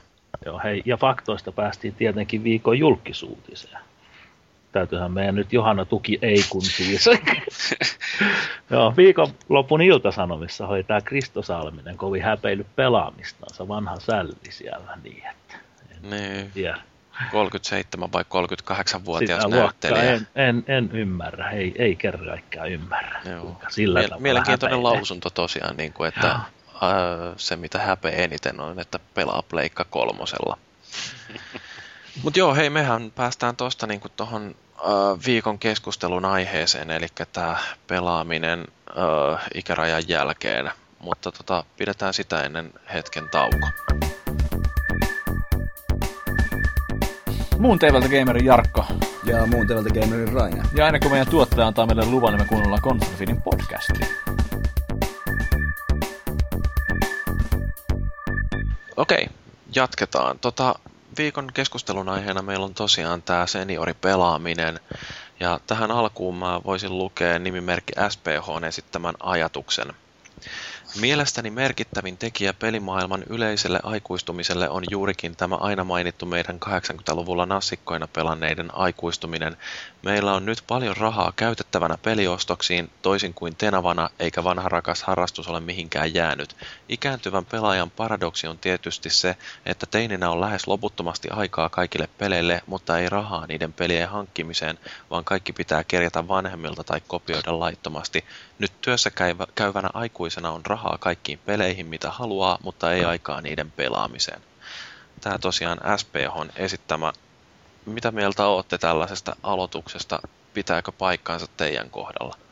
Kyllä, mä nyt aika pitkälle allekirjoittaisin toinen, että silloin aikanaan niin tosiaan olisi ollut sitä aikaa pelata, mutta ei ollut niinku rahaa nyt hirveästi hommata niitä pelejä. Mutta toisaalta niitä kyllä sitten tahkottiin niitä vähiäkin, mitä päästiin päästiin ja pystyi ostamaan. Mut nyt tosiaan niin työssä käyvänä ja perheellisenä niin rahaa olisi kyllä ostaa niitä pelejä ja tulee vähän liikaa ostettuakin, mutta ei riitä aika yksinkertaisesti pelata, että kaikki jää vähän puolitiehen, että pitäisi niin tulla järkiinsä ja ostaa vaan sopivasta suhteessa aikaan nähden. No tuossa Ram toi suurperheen isänä. Suurperheen isänä. No mulla ei ole ongelma se, jos pelejä kertyy hyllyyn, että kaikki tulee kuitenkin pelattua, mutta ei välttämättä kyllä meikäläisen puolesta. Sen takia mulle noita pelejä sitten kertyy, junnut pelaa. Mä pelaan sen mitä kerkii. Et aika hyvin se tolla tavalla menee, että enemmänkin pelaisi, mutta ei sit aina ehdi. Ne konsolit on varattuna silloin, kun sulla on aikaa. No konsolit on yleensä varattuna siihen aikaan, joo. Sitten taas, ja emännällekin pitää jonkin verran aikaa iltaisin sitten antaa, ettei se auta. Mutta riittääkö sulle pelikokemukseksi se, että katot vierestä, kun lapset pelaa? Että ei tarvitse itse pelä, välttämättä pelata jotain peliä läpi, jos näet, okay, no, mit, no, miten se on pelattu. No nyt on, viimeisin on esimerkiksi Little Big Planet 2. Niin mä oon kattonut sitä, meidän Junnu vetäisi just platinan siitä läpi, niin kävin katsomassa, kun se tekee kenttää ja pelasi niitä viimeisiä ja vähän yhteisöä, niin kyllä se ihan kieltämättä vierestä seuratenkin on ihan mukavaa seurata sitten taas. Tosin en mä siinä jaksa kyllä mitään tunteja istua vieressä, mutta sen verran, että voi niin jotain parikymmentä minuuttia istua ja sen jälkeen tulee vähän semmoinen olo, että hei, mä voisin tulla kaveriksi kanssa mukaan pelaamaan siinä. Niin, me, se menee vähän kouoppina meillä sitten niissä peleissä, missä voi pelata. Mutta ruvetaan hei muistelemaan vähän vanhoja mä tota, rupesin miettimään, että mitkä on niinku semmoisia ensimmäisiä muistoja, mitä mulla on siitä, että miten mä oon aloittanut ton pelaamisen. Ja, ää, niinku kaikkein varhaisin on oikeastaan sellainen, että joskus ää, joulua oltiin viettämässä mun ää, Enon ammattiliiton, tai mikä se nyt onkaan liikeliiton, semmoinen lomakoti jossain ei enää muisti, muistikuvaa yhtään mitään siitä, että missä päin Suomeen semmoinen on, mutta siellä oli semmoinen vektorigrafiikalla toimiva joku autopeli, mihin mä upotin ihan älyttömän kasan 50 pennin kolikoita. Mutta sitten niin mä sain itselleni joululahjaksi tällaisen ää, kaksiruutuisen Game and Watch-pelilaitteen kuin Donkey Kong, joka ulkoisesti muistuttaa sellaista oranssia ää, DS-ää. Ää, ja tota noin, niin sillä tuli ainakin pelattua hirveästi, että silloin nämä tällaiset äh, mukana kuljetettavat tosi yksinkertaisella mustavalkografiikalla toimivat äh, pelilaitteet, ne oli aika in ja pop. Äh, Tämä on niin kuin ensimmäinen pelilaite, mikä mulla on ollut varsinaisesti. Millä te olette aloittanut? No mulla on vähän sama, että ensimmäinen pelikokemus on semmoisesta TV-pelistä. Mä en ole pystynyt jäljittämään, että mikähän se nyt on ollut, mutta just semmoinen, missä oli Pongista 15 eri versiota. Ja tosiaan niin käytännössä kaksi värigrafiikkaa tai jotain muuta. Sitä ohjattiin semmoisella pyöritettävällä pädillä. Siinä oli yksi nappi ja sitten semmoinen tosiaan rulla, jota pyöritettiin, sillä se mailla meni ylös ja alas. Tuo oli joku Atari, siinä oli sellainen vipu, millä sai valita, että mitä peliä tai mitä pongia pelaa. Mutta mä oon ollut siihen aikaan joku neljä tai viisivuotias. Ja sitten joskus vähän sen jälkeen niin naapurin sitä hankki Commodore 64 ja siellä sitten tuli Manic Mineria ja Brian Blood Xia ja tämmöisiä pelattua, kunnes sitten tosiaan kuusivuotis synttärilahjaksi sain oman 64. Ja jos, jossain, jossain niihin samoihin aikoihin mulla myös oli ensimmäinen tommonen ö, elektroniikkapeli. Se ei ollut semmoinen hieno kaksosainen, vaan se oli joku yksinkertainen joku Space Wars tai joku tämmöinen, jossa vaan am, liikuttiin avaruusaluksella suurin piirtein kolmessa tasossa ja ammuttiin ja väisteltiin. En, en mä sitä hirveästi edes muista. Ja siitä kuusnepan kautta edettiin sitten Amigaan ja PC myöhemmin. Jaha, teillä on tommonen, mulla on tommonen häpeällinen salaisuus tuolla pelimaailmassa, että ollaan näitä mäkkimiehiä itse asiassa oltu ensin alkuun. Apple 2 oli ensimmäinen masina, mitä muistan, että tuli vähän kokeiltua sitten taas. Atari oli siinä samoihin aikoihin, muista kummalla ensin sitten, Pongi, se oli se eka peli todellisuudessa, mitä tuli kans täällä pelailtu sitten taas. Meillä oli semmoinen juttu, että meillä tuli kouluun aikoinaan meillä oli semmoinen erittäin valveutunut opettaja siellä, joka sai puhuttua, että hankitaan kone, ja se oli tosissaan Apple 2, mitä sitten kaikki junnut kävi ihastelemassa tuolla, huomatka 70-luvun puolella kattelemassa sitä, ja sen kanssa päästiin vähän kokeilemaan sitten. Sittenhän tuli ne 64 sieltä sen jälkeen. Ja eka oma kone, mikä mulla on oikeasti ollut, niin on toi Nessi. Sitten. Kaikki muut on yleensä ollut naapureitten tai sitten koululla tai jossain muualla. Mutta ne, niin. kuuslankku on kyllä sellainen, niin kuin se tuntuu olevan tuolla pappaporukalla, kun kyselee, niin, niin se on kyllä sellainen, mikä on melkein jokaiselta löytynyt historiasta. Että mä ostin itse Commodore 64 silloin, kun mä olin jotain 12. Ja mulla oli sitten niin kuin, äh, kaiken maailman askareista kerättynä rahaa niin paljon, että mä sain ostettua sellaisen. Ja, ja tota noin, niin sit siihen tietysti niin kuin oli helppo saada pelejä, kun siihen aikaan kaikki kopioitiin kavereilta. Että äh, joko kaksipessäisellä kasettisoittimella otettiin kopsuja niiden kavereiden kasettipeleistä tai sitten kun oli oikein tällaisia hienostuneita kopiointiohjelmia, niin niilläkin se onnistui, että silloin ei mistään piratismista puhuttu, silloin vaan kopioitiin. Ja tota, no niin, mutta kyllä niitä tuli ostettuakin, että muistan joskus aikoinaan, kun näin ensimmäiset mainokset Way of the Exploding Feastistä, joka on siis ensimmäinen äh, tappelupeli, niin, niin se oli semmoinen, mitä tarvitsi käydä sitten ostamassa kaupasta ihan niin kuin heti ekana päivänä, kun se ilmestyi kauppoihin. En mä muista, oliko se jotain 120 markkaa tai mitä sillä oli hintaa, mutta niin, niin hurja sijoitus. Ja tota noin, niin kyllä sitä peliä tuli sitten hakattuakin. Tuosta valve, valveutuneisuudesta tuli mieleen, että tosiaan niin mun sen kuusnepan osti on edesmennyt mummo, joka siis, en tiedä miten se oli niin, niin ajan tasalla, että se tiesi, että tämä on se kova juttu, että tämmöisen tämmöinen pitää hankkia tosiaan. Niin. Ja kyllähän sillä ihan huikeita pelejä oli. Mäkin rupesin muistelemaan oikein, että mitä sillä tuli pelattua. Niin esimerkiksi ensimmäiset Ultimat, niin nehän löytyi Commodore 64. Kyllä. Sitten oli niin kuin Wasteland, joka on siis tämä Falloutin sellainen henkinen esi-isä. Uh, Defender of the Crown, jota mainostettiin ensimmäisenä interaktiivisena elokuvana ja kaikki tällaisia. Että niin kuin, ihan mielettömän lämpimiä muistoja jäänyt siitäkin rojukasasta, että se varmaan jossain edelleen vieläkin on olemassa se kone ja jos sen vaan jaksaisi viritellä, niin saisi todennäköisesti toimimaankin jossain, mutta niin eri asia, että kuinka hyvältä ne pelit näyttäisi nyt melkein 30 vuotta myöhemmin. Joo, että tosiaan Ultiman kun mainitit, niin olisikohan jouluaatto 27 tai 28 mä sain tuon Ultima 4 Quest of the Avatarin.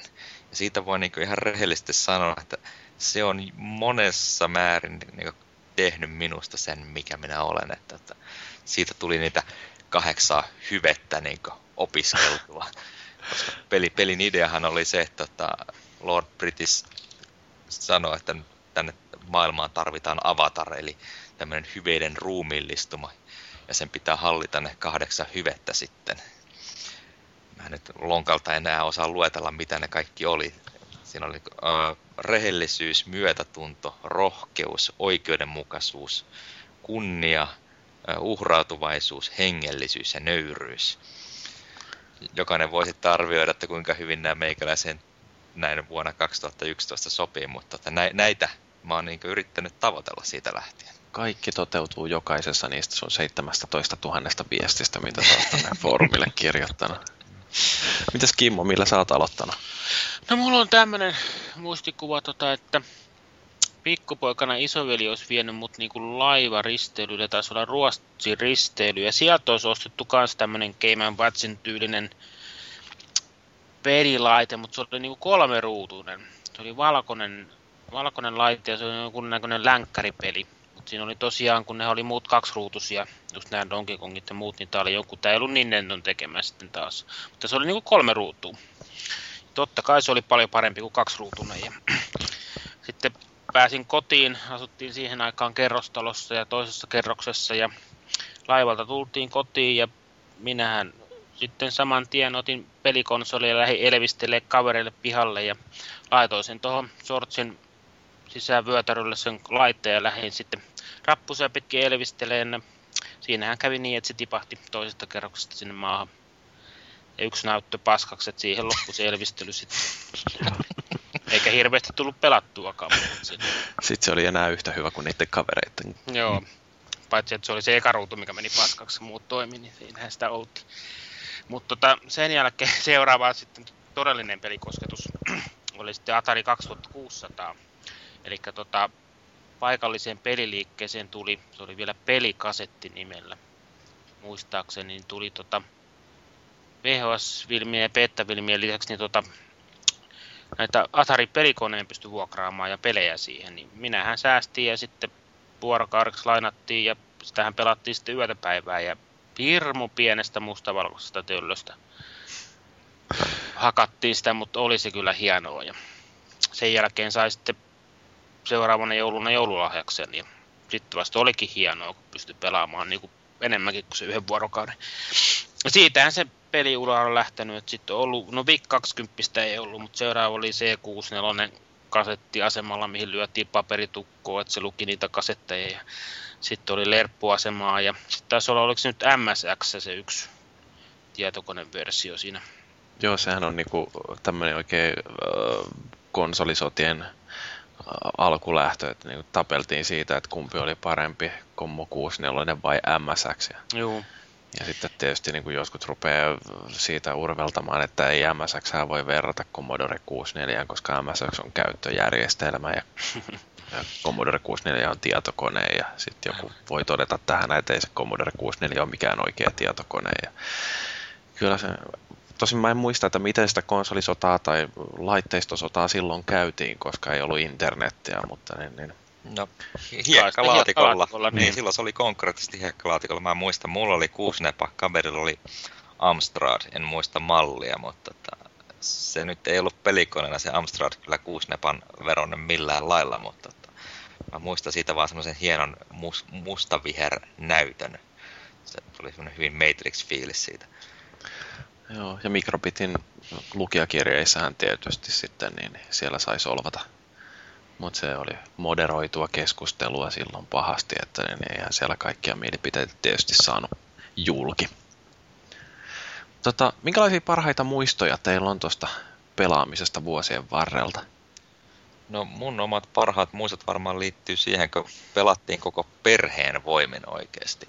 Vaikka siihen aikaan ei mitään varsinaisia perhe- ja bilepelejä oltu keksittykään varsinkaan termeinä, mutta tota, meillä saattoi niin koko perhe minä ja kaksi pikkusiskoa ja, ja iskä ja äiskä tietenkin. Sen kuusnepan äärellä pelattiin yhdessä tota Summer Games 2 tai Winter Gamesia. Kaikilla oli omat kilpailijat siellä ja sitten se oli aina, että kuka, kuka siksi pelattiin ne kaikki, oliko se nyt kahdeksan lajia, kun siinä on. Koko olympialaiset läpi tavallaan ja sitten lopussa lasketaan pisteet yhteen. Äiskä nyt ei tietenkään hirveästi siihen oikeasti osallistunut, ei se juuri edes osannut mitään lajejakaan pelata, mutta se oli tärkeintä, että oltiin yhdessä. Ja, ja samoin tota, sitten me iskän kanssa pelattiin semmoista Eureka tekstiseikkailua. Ja Hei, mä muistan, tossahan oli joku sellainen, että se, joka ensimmäisenä sai ratkaistua pelin, niin voitti jonkun kultaharkon. Se oli 25 000 puntaa muistaakseni, joo. Ja siis se oli äärettömän legendaarinen. Me pelattiin sitä iskän kanssa niin monta kertaa. Siis, siis siinä oli niinku viisi eri tämmöistä tavallaan äh, kenttää. Tai eri, se sijoittui niinku eri aikakauteen. Ensimmäinen oli tämmöinen esihistoriallinen aikakausi. Toinen oli, oli se nyt Rooman aika ja sitten oli ö, kuningas Arturin aika ja sitten toinen maailmansota ja viimeinen oli niinku moderni aika. Me taidettiin kaksi ensimmäistä niistä päästä kokonaan läpi. Se kuningas Arthur-juttu päästi melkein läpi. Samoin se tota, toisen maailmansodan siinä paetti jostakin natsi-Saksan vankileiriltä. Mutta sitä modernia aikaa me ei ikinä taittu päästä siinä juuri puusta pitkään, vaikka meillä toki oli tota, jostakin mikrobitistä oli läpipeluohjeet. Läpipeluohje, tekstiseikkailupeli. Joo. Okei, okay. ihan mielenkiintoista. Mutta minkä ikäinen siis sä olit tuohon aikaan? Uh, milloinkohan se Eureka on ilmestynyt? Nyt mä nopeasti luntaan Wikistä. Eureka, Wiki. Mä muistan, että mä oon asunut Keravalla tohon aikaan, eli mä oon ollut maksimissaan jotain 11-vuotias, jolloin sä oot sitten ollut niinku, mitä, viisi?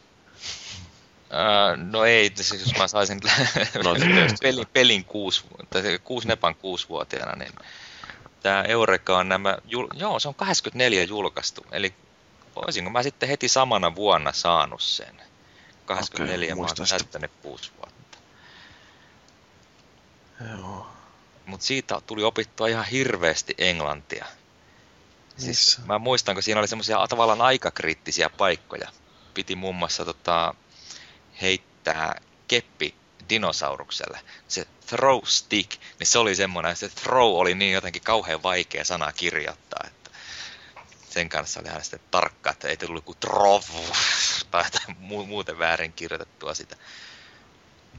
Toi on vanhempien kanssa pelaamisesta, niin mä pistin tonne Old Gamer Societyin kanssa, koska siellä on vähän iäkkäämpää pelaajakuntaa, niin heitin sinne kysymykset, että kertokaa vähän tästä omasta pelaajahistoriastanne, niin siellä nimimerkki Truck on kirjoittanut, että 8-bit Nintendon aikaan olin totaalisen koukussa The Legend of Zelda-pelin. Äitini myös jäi jollain tapaa koukkuun siten, että hän yleensä keräsi mulle aseistuksen, varustuksen ja kaikkea muuta tilpehöriä, kun olin koulussa. Sitten kun poika ilmestyi kotiin, niin mä hoidin ne örkit ja muut taistelut. Et siellä oli niinku äiti ja poika tehnyt yhteistyötä selvittääkseen Zelda, ja musta oli niinku aika hauska tarina tästä. Se on oikein oikein kunnon co-oppia siihen aikaan. niin silleen ei-synkronista. Mutta kyllä mäkin muistan, että mä sain, tai minä ja mun kaksi pikkuveljääni, niin me saatiin tota, sellainen ColecoVision, oli tota, öö, yksi näistä konsoleista silloin joskus 80-luvun puolivälin aikoihin, niin, niin sellainen saatiin. Ja siinä oli tota Pac-Mania muistuttava peli Ladybug.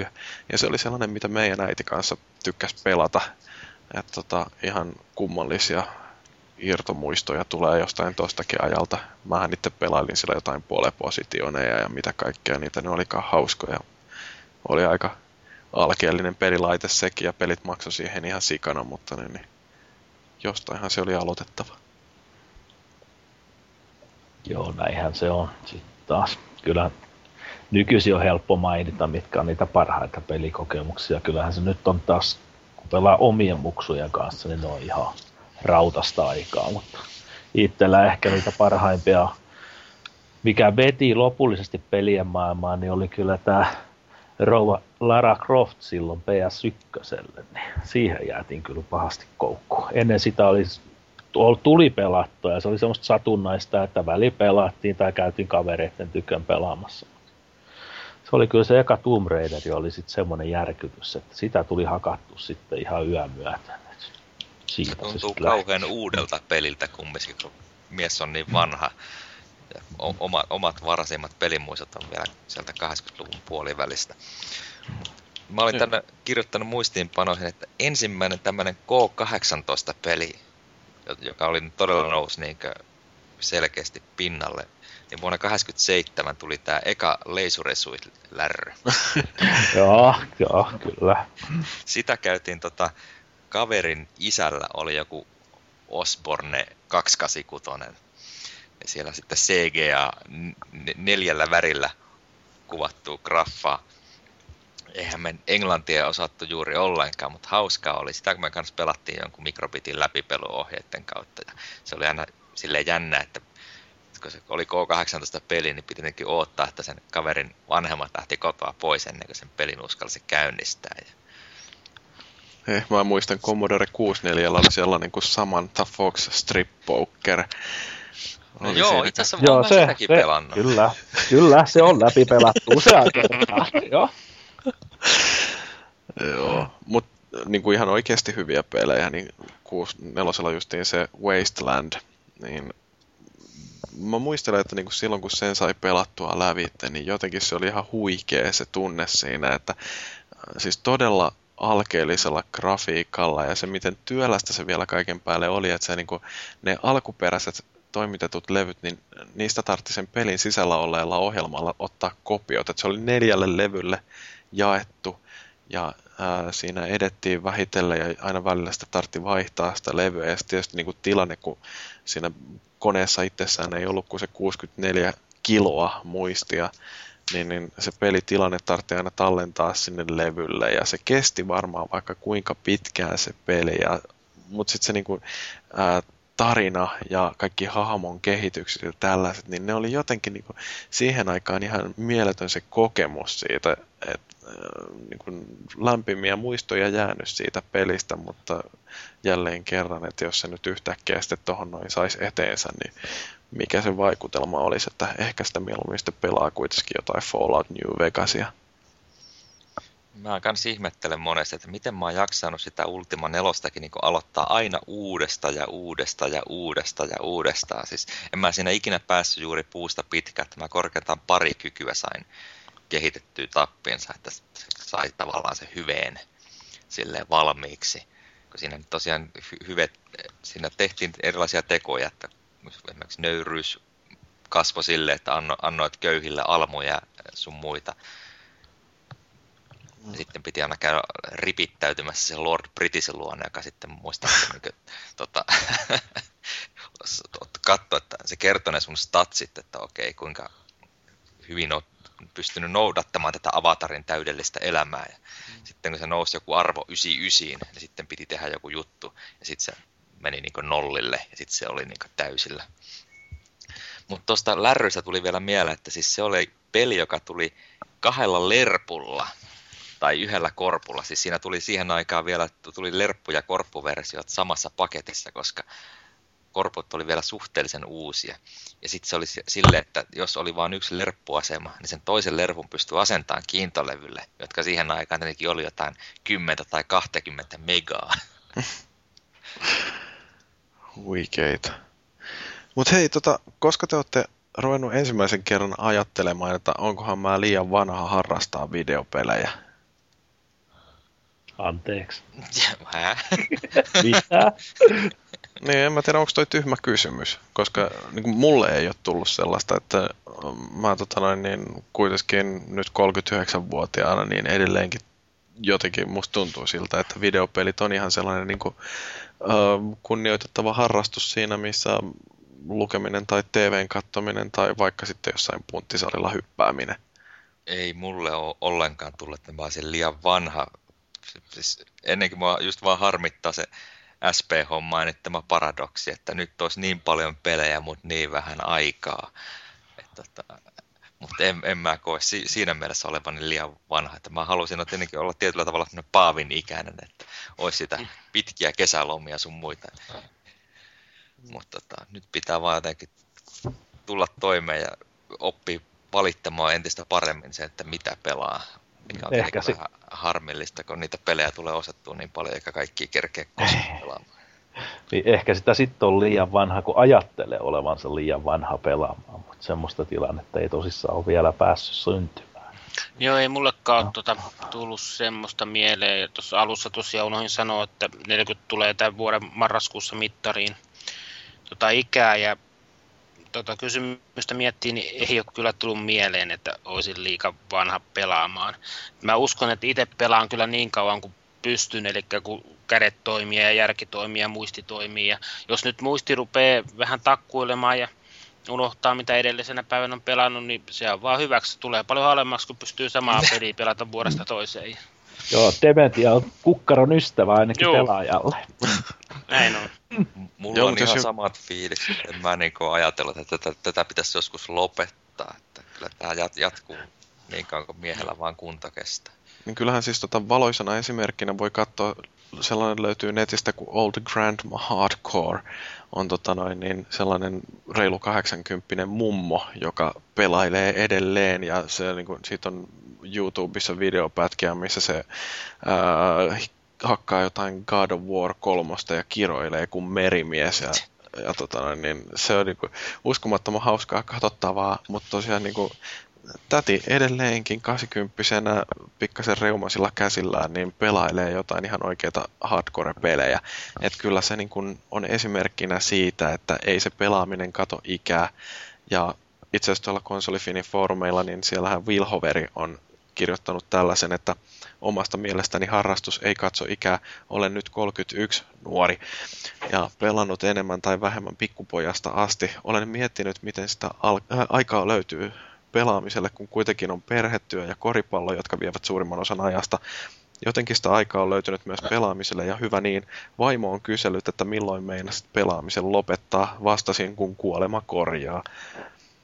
Ja kyllä toi varmaan pitää ihan paikkansa, että ei mulla esimerkiksi, niin en mä ole viittinyt enää edes selitellä kavereille, että niin, niin harrastan videopelejä. Mä nyt vaan satun harrastamaan sitä ja öö, se on mun oma asiani ja, ja tota, en mä viitti edes häpeillä aihetta. Ja vaikka meilläkään vaimo ei juuri pelaa muuta kuin tämä SingStar, niin ei sekään koskaan kysellyt, että koska meinasit lopettaa muuta kuin silloin, kun kello on neljä yöllä. Ja... Mutta silloin se viittaa vaan menellä oleva sessio. Että, kyllä sekin on varmaan hyväksynyt sen, että ei tätä harrastusta voi, niin kuin, ei se tule loppumaan, jos se jotain ihan dramaattista tapahtuu. Joudutteko te selittelemään tuota harrastusta niin kuin sukulaisille tai työkavereille tai just sille kaunille puoliskolle parisuhteessa? Ei, ei sitä kauheasti joudu selittelemään, mutta välillä huomaa, kun juttu menee peleihin, niin jossain nurkkapöydässä joku kulma nousee sieltä vähän oudon näköisesti, mutta ei niihin saa kiinnittää huomioon. Mä oon muutaman kerran joutunut semmoisen tilanteeseen, jossa mä oon siis keskustellut semmoisen ihmisen kanssa, joka ei ole niin varsinainen peliharrastaja, mutta tietää kumminkin on pela, pelaa jonkin verran. Mutta sitten kun mulla rupeaa juttua tulemaan peleistä, sitten rupeaa kysymään, että miten sä voit tietää noin paljon kaikesta. Sitten sitä joutuu kertomaan, että no mä oon aloittanut silloin viisivuotena oikeasti ja tällä tiellä ollaan. Ja sitten on sillä, että oo. Niin. Jotkut rassaa ladaa ja jotkut taas pelaa pleikkarilla. Niin, ja kun eihän mulla oikeasti ole mitään muita harrastuksia kuin pelaaminen ja konsolifinne. No se on surullinen tosiasia. No Suburban Body on tuolla kanssa konsolifin foorumeilla kirjoittanut, että en tiedä yhtään omista kavereistani, ketkä edes pelaisi konsolipelejä, enkä ole edes kehdannut kysyä, että eikö pelit kiinnosta. Voisi jopa sanoa, että hiukan häpeän omaa pelaamista, niin vaimo aika usein kyllä uhkailee, että kohta toi homma loppuu. Se on kyllä surullista, jos joutuu tätä hommaa häpeämään. Niin, että olkaa pelaajat ylpeitä pelaamisharrastuksesta. Nimenomaan.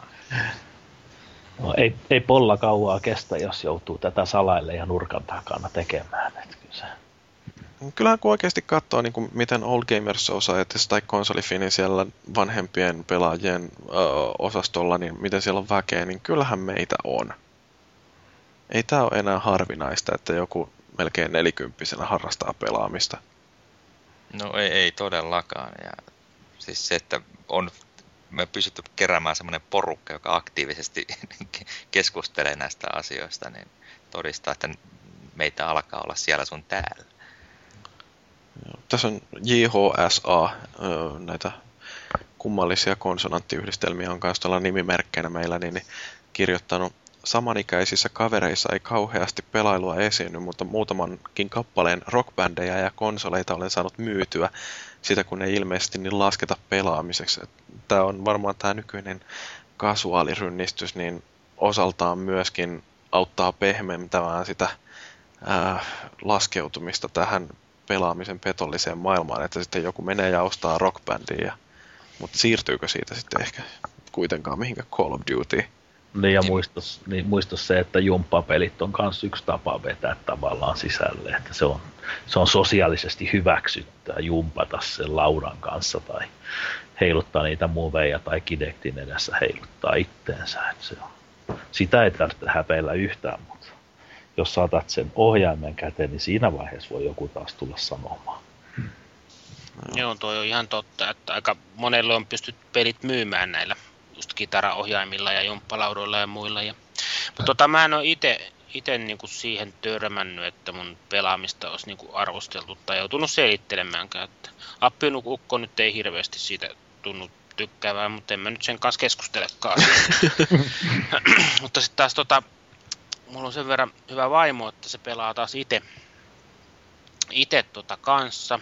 Tosi valikoidusti, että ei tietenkään kaikki kaikki pelit uppoo, mutta viimeiskin niin tämän Slice Cooperin OD Remakeit pelas kaikki kolme tuossa läpi. On ah. pelannut ne PS2 ja nyt tota Simsin DS-version pelaali tossa ja nyt ostettiin pari viikkoa sitten tämä Simsin PS3-versio ja se on nyt taas sitä, sitä tuossa pelailu, että siinä no. mielessä hyvässä asemassa, että ei ainakaan kuulu valitusta sieltä päin, mutta toisaalta mä ymmärrän niitä naisia, mitkä valittaa miehen pelaamisesta. Että. No nyt Kimmo ei selvis, minkä takia sä et itse pääse pelaamaan ollenkaan. no mun täytyy sulle tunnustaa, että mulla on tota, neljä telkkaa ja neljä PS3, että mä pääsen kyllä pelaamaan, jos tehtiin, mutta tota, mulla on vielä aika paljon sitä niin sanottua peliaikaa tuo konsolivininkin foorumin nurin yrityspistäminen, niin että mä käytän siihen aika paljon viikossa aikaa, että mä saisin sen nurin, mutta Välillä onnistuu, välillä en. Mutta näin täällä perheessä. No sitten on tota, no, niin Old Gamers Societyssa nimimerkki Lasse M, jolle onnittelut 41 vuotta tulee tässä samana päivänä täyteen, niin ää, kirjoittanut tuttava piiri on onneksi ollut ja on vieläkin erittäin suopeita pelaamisen suhteen. Sukulaiset eivät ole päivitelleet pelaamistani enää vuosiin. Ilmeisesti kaikki toivo on jo heitetty pelaa vieläkin lastenpelejä, oli kai se tutuin lausahdus.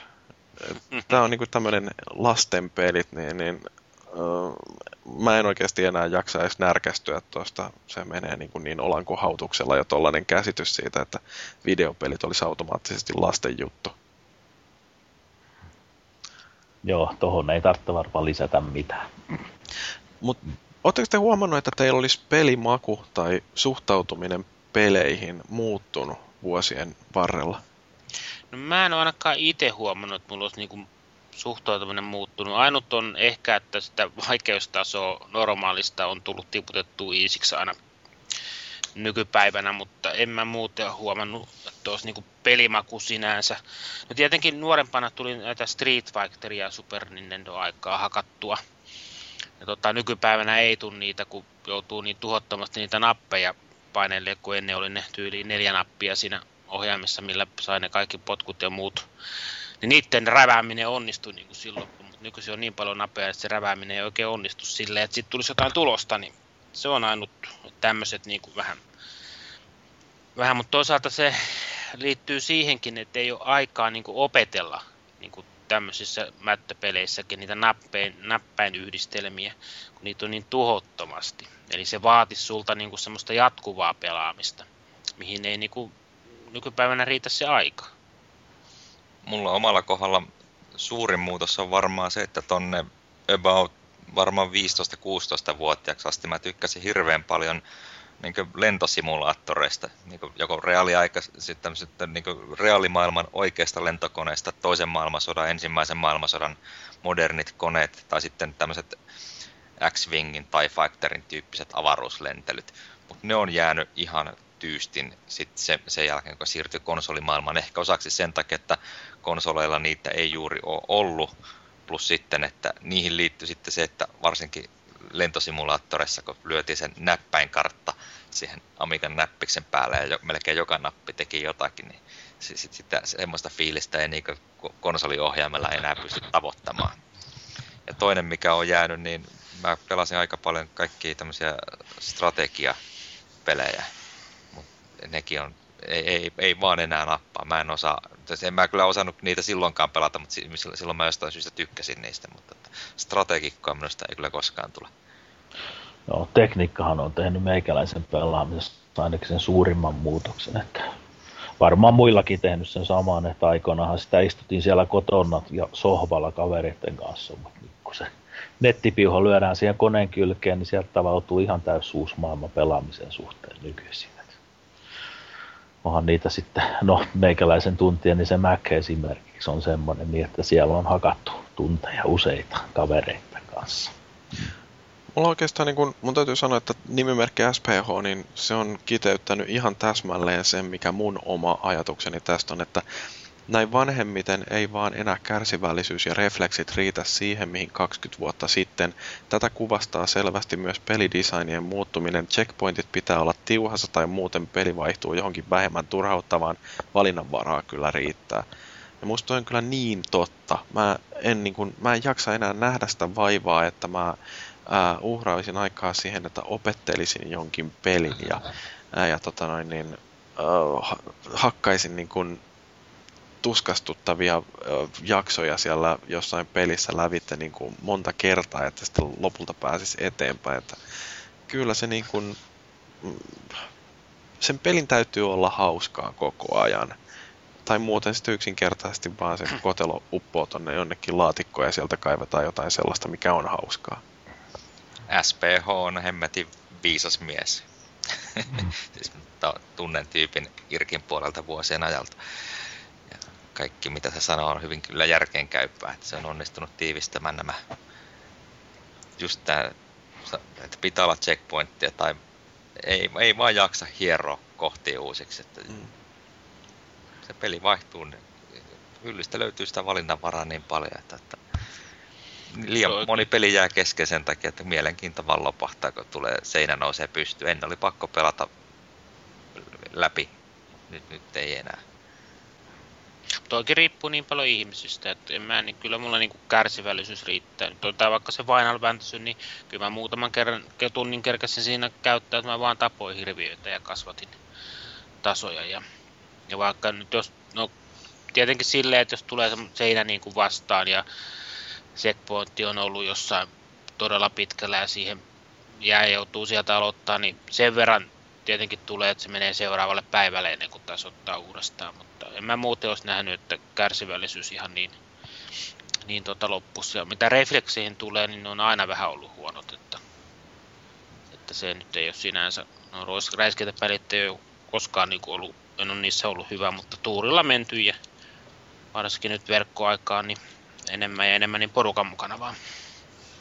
Mun mielestä niinku semmoisia pelejä, mikä sopii tällaiselle kärsimättömälle vanhemmalle pelaajalle, niin esimerkiksi Uncharted on aivan loistava siinä mielessä, että kun siinä kuolee, niin siinä ei ole minkäännäköistä lataustaukoa, sä pääst jatkamaan suoraan ja takapakkia on tullut niinku muutama metri. Et siinä ei pääse turhautumaan, koska ne on yksinkertaisesti suunniteltu niin hyvin ne jatkopisteet, että ne, ne se pelaaminen on keskeytyksetöntä. Ja ei ole enää tällaisia, että tarvitsee sitten juosta puolitoista kilometriä ää, niin kuin jotain yksitoikkoista käytävää, että pääsee aloittamaan alusta jonkun fightin, vaan siihen toimintaan pääsee saman tien. Ja musta tämä on niin kuin sellaista, sellaista pelisuunnittelua, joka on tarkoitettu ihmiselle, joka ää, ei arvosta sitä peliin kulutettavaa aikaa niin paljon kuin sitä hauskuutta, mikä siinä pelissä on. Joo, tänhän tyylisiä ne nyt tahtoo olla nämä uusimmat pelit, ja niitä jos tulee pelattu. Johansen kertoo nämä ykkös-, kakkos-, kolmososatkin, että tietyt pelisarjat menestyy. Ja juuri sen takia, että ne perustuu just tähän näin. Että ne on helppo ottaa, pistää koneeseen ja alkaa pelaamaan.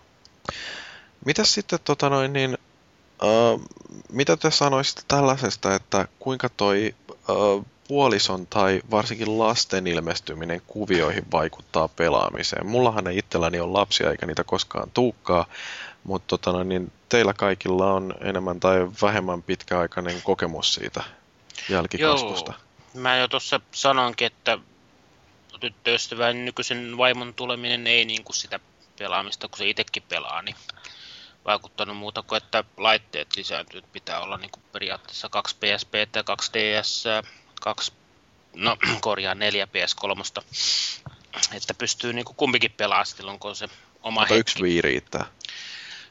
Yksi Wii on tällä hetkellä, joo, se on Monster Hunter 3 käytössä. Että se on toistaiseksi riittänyt.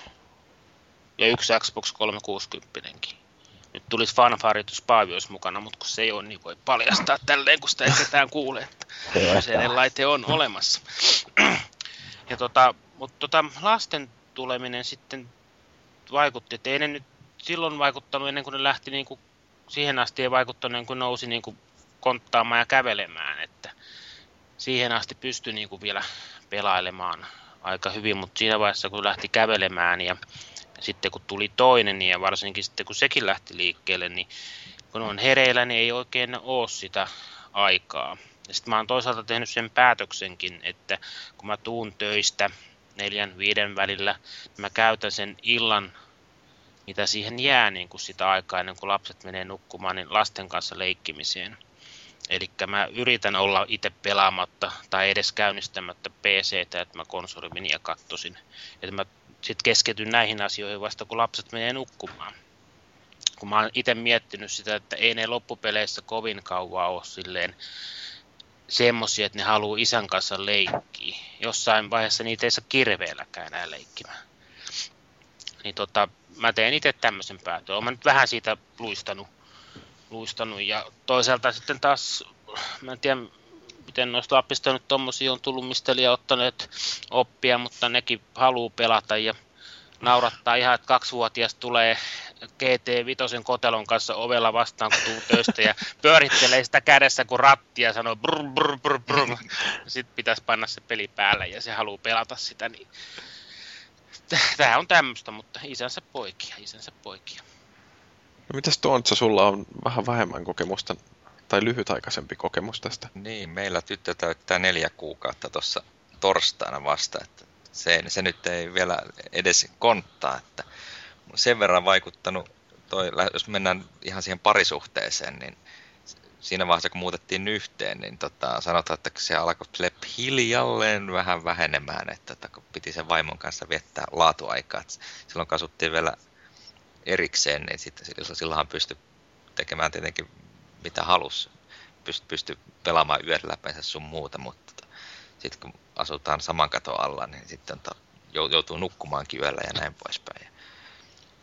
Sitten kun tosiaan tuo lapsi syntyi, niin sen ensimmäisen kuukauden ja mä kerkesin pelaamaan oikeastaan enemmän kuin moneen moneen vuoteen ihan vaan sen takia, että se ensimmäisen kuukauden ja vauva ja äiti on semmoisessa symbioosissa keskenään, että ei siihen niin isällä ole juuri mitä pysty vaippaa vaihtamaan ja kaupassa käymään ja näin poispäin, mutta tota, yöt varsinkin niin oli sitten ihan omaa aikaa. Silloin tuli pelattua monta peliä sen kuukauden aikana läpi.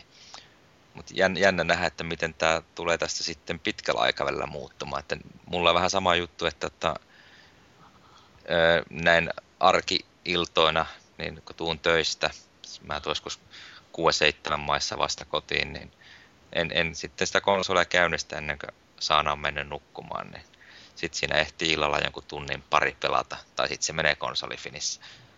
Joo, tämä on niin kuin varmaan sille aika lailla kuvaa justiin näitä tunnelmia, tämä mitä Mardufi on tuolla Old Games Societyn puolella kirjoittanut, että itsellä ne se varsinainen pelaaminen käytännössä rajoittuu tuonne alkuyön hetkille, kun lapset on saatu nukkumaan niin ajankäytön vuoksi kuin myös siksi, että en hirveästi halua hakata K18 FPS-pelejä lasten katsellessa vierellä. No joo, nuorempien kanssa se menee noin, kun näitä vähän vanhempia, niin itse asiassa meikäläisen parasta peliaikaa on ennen se kello yhdeksän sitten yleensä. Niin tosta mun piti oikeastaan Ram toi sulta kysyäkin just, että mitä sitten tapahtuu, kun lapset alkaa olla siinä iässä, että ne valtaa itse ne konsolit? Sitten tapella, että kuka pääsee pelaamaan mihinkin. Joo, ei, yleensä se menee sillä tavalla, että tuota, nuoremman junnun kanssa siinä tulee vähän aikaa, neljävuotiaan kanssa hilluttua siinä, niin ja sitten mä lähden pelaamaan sen jälkeen, kun nämä vanhemmat tekee läksyjä ja muuta. Sitten kun ne on tehty, ne vanhemmat valtaa ne pelikoneet sen jälkeen sitten illalla on vähän varattu tuolle emännällekin aikaa siinä, että sen takia mä en kauheasti tuolla illalla itse taas pelaile kuin satunnaisesti. Että niin, parasta vähennät, aika, niin. Vähennät sitä emännän aikaa ja pistät sen siihen pelaamiseen. joo, näinhän se pitäisi oikeasti tehdä, joo. Asiat tärkeys. tosi mies. joo, tärkeysjärjestyksessä totta. Ja alkuillasta yleensä ne parhaat päivät meikäläisellä, kun ne pelikoneet on vapaa, ainakin joku niistä sitten. Niin. Joo, se on silleen, että se menee lasten niin kuin tämän iän mukaan vähän vaihtuu tämä, tämä kuvio. Että... Tuo oli mullakin, tota, tuli vaan nyt tässä mieleen tuosta lasten pelaamisesta, niin yhdessä vaiheessa niin menin opettaa vähän PSPllä pelaamista, niin kävi silleen, tota, että kun pojat heräs, heräs tota, niin no van, nuorin ei nyt pääse vielä pinna, pinnasengöstä pois, mutta vanhin hyppäsi pois ja kävi hakemaan PSP ja rupesi heti aamutuimaan pelaamaan. Ja piti ihan ruveta niinku piilottaa ne konsolit. ne ja pisti vielä keittiön ylähyllylle, niin se oli hakenut vessasta sitten jakkara yksi aamu ja noussut tasolle ja sieltä kurkotellut se konsoli ja sitten se istui siinä keittiön tasopöydän päällä, kun mä menin katsoa, että miten täällä on näin hiljasta. Joo, joo. Pari vuoden päästä tulet häviämään tämän taistelun. Todennäköisesti. Nautit tilanteesta. Joo. Musta nämä OGSn puolella nämä kommentit M5 PVR, mikä tai no M5 Power tai jotain, niin on kirjoittanut, että lapset sen sijaan tykkää, kun iskä pelailee esim. Little Big Planetia lasten kanssa. Joskus olen kuullut jopa lasten kaverien suusta, että olispa mun iskä yhtä nuorekas kuin teidän iskä. Ja Henaikki on kirjoittanut, että kyllä on saanut monet räkäiset naurut just vaikka Little Big Planet 2. naperoitten kanssa. Iskä, sä oot huono. Joo, mutta sitä ei tunnusteta. Joo. Mä kyllä tavallaan odotan hieman sitä hetkeä, että minun oma lapsi toteaa, että mä oon huono peleissä. Tai, tai, tai sille, että se on selvästi mua parempi. Saa nähdä, tuleeko semmoista koskaan tapahtumaan. Totta kai mä toivon, että Saanakin innostus pelaamisesta mm. sitten, kun hän on tarpeeksi vanha. No, Lasse on kirjoittanut tälle, että sukulaisten avat on tykänneet, kun on edes yksi vanhus, jonka kanssa voi puhua peleistä, vaikka jossakin Mortal Kombatissa en tarjonnut edes kohtuullista vastusta. Et siitä vaan odottamaan tosiaan, että lapset tulee ja valtaa. Ne yrittää, ne ounaa hyvin äkkiä. Se on ensimmäinen sana, mikä sieltä yleensä tulee ja ne oppii. you got pwned. Joo. Joo.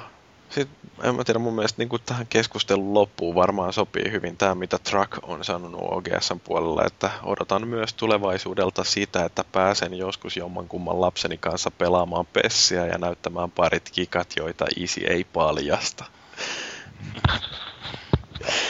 Kaikkea ei kerrota. Näin se on. Mutta joo, onko teillä jotain sanottavaa tähän keskustelun loppuun vielä tästä aiheesta? Ei ilmeisesti, ei. kaikki tuli katettua. Joo, ei muuta kuin kovaa pelaamista niin kauan kuin pysyy dualsokki tai mikä tahansa ohjaan käsissä.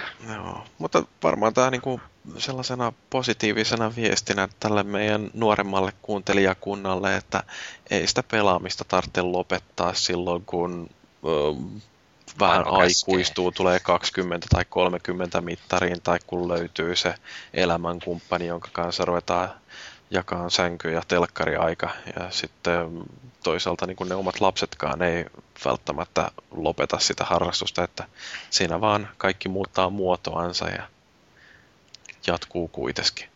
Joo, ei ne varsinkaan lapset, niin ei ne lopeta, mutta vähentää tietenkin. Jos tuossa miettii, että viime vuonna niin varmaan valehtelematta mulla kävi varmaan sata peliä koneessa, mutta mä en pelannut kuin yhden pelin läpi viime vuonna.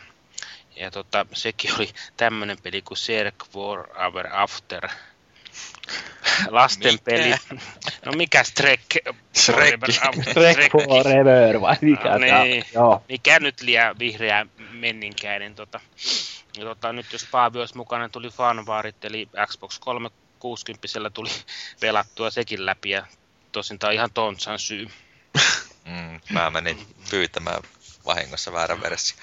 Ja tein siitä arvostelunkin, mutta se meni kun PC pamahti paskaksi, niin meni siinä sekin. Enkä ole saanut uudestaan kirjoitettua, mutta taitaa olla turhaa enää kirjoitellakaan. Meillä on ollut muuten aika harvinaisen siisti kielenkäytöltään tämä jakso, kun Paavi ei ollut paikalla kiroilemassa. Joo. Oliko se nyt mun mahdollisesta kirosanasta Joo. Yleensä kirolle, mutta mä nyt takaa vielä laskenut kirosanasta. Joo, Joo. mutta tota, hei, luetaanko vähän tota kuuntelijapalautetta?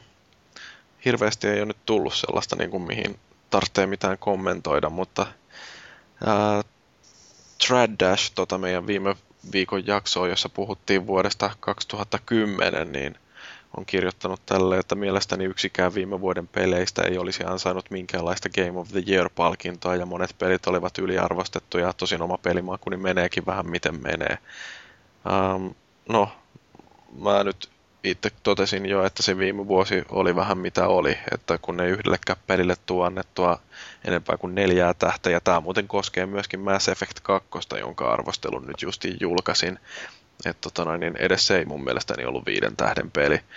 Vähän mä oon ruvennut ihmettelemään, että mikä mua oikein vaivaa, onko mä lakannut nauttimasta peleistä. Ai, ai, ai, ai, ai, ai, ai.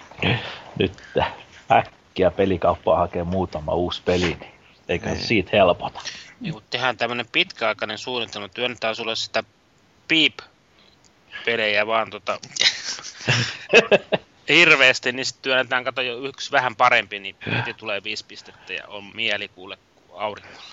Niin, mutta ei se auttanut, vaikka sen Prison Breakinkin pelasi silloin viime vuonna. Se ei minkäännäköistä sellaista niin kontrastia. Ei, kato useampi piippeli laittaa sitten.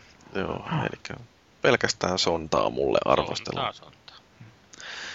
Joo, sitten tota noin niin, Waluichi, meidän vakiokommentaattoreita, ää, on kirjoittanut, että ehkä olisi voinut jopa harkita, että jaksoon olisi upotettu joko yhteinen ylläpidon valinnat tai sitten vain vaikkapa taustanauhalta otettu käästiin mahtumattomienkin ylläpitolaisten nostoja. Tota, toi kaikenlaisten äänitiedostojen upottaminen jaksoon, niin se on tietysti ihan mahdollista, mutta niin, niin tämä on vähän meillä kuitenkin tämä konsolifin podcastin tekeminen, niin tämä on harrastus tässä muun harrastuksen ohessa, että äm, se, miten paljon me pystytään käyttämään aikaa podcastin tekemiseen, niin se on kuitenkin melkoisen rajattu. Ja tota, muun porukan painostaminen tekemään minkäännäköisiä audiotervehdyksiä sinne sekaan, niin sekään ei aina ole mitenkään täysin yksinkertaista, mutta täytyy tuota tietysti harkita, että jos vaikka joskus jatkossa, niin pyydettäisikin erilaisia kommentteja erilaisilta ihmisiltä ja yritettäisiin jotenkin ne upottaa sinne keskustelun virtaan.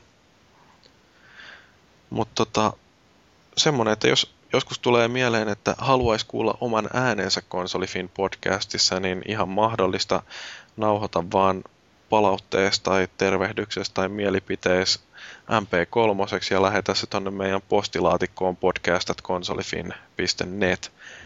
Että jos siellä on jotain napakkaa sanottavaa, niin se voi kuulla tässä meidän showissa. Kuuliko Tammy? niin, niin antaa tulla vaan tänne näin. Mehän ollaan yksi Tammen biisi jo soitettukin konsolifin podcastissa. Bring it on. Joo. Onko teillä mitään muita terveisiä tonne meidän kuulijoille heittää nyt? Nyt on ihan hiljasta, kukaan ei sano mitään. Niin, niin tässä on kaksi ja puoli tuntia taas istuttu skypeluurit päässä, niin alkaa silleen kevyesti olla jo vähän väsynyt olla. Joo, no, Pikku meni ikinuoret, ikinuoret täällä näin höpisee joutavia, niin Joo, mutta ei kai tässä kummempaa. Mä luulen, että niin, niin tämä jakso alkaa olla aika hyvin purkissa ruvetaan lopettelemaan. Kiitoksia vaan kaikille kuuntelijoille, että olette taas viittynyt vaivautua istumaan meidän parissa tämän pari tuntia. Kiitos Kimmolle, kiitos Ramille, kiitos Tontsalle. Mä oon Jyri, tää oli Konsolifin podcast ja seuraavaan kertaan asti muistakaa, että soditaan kiltisti. Se on hei hei.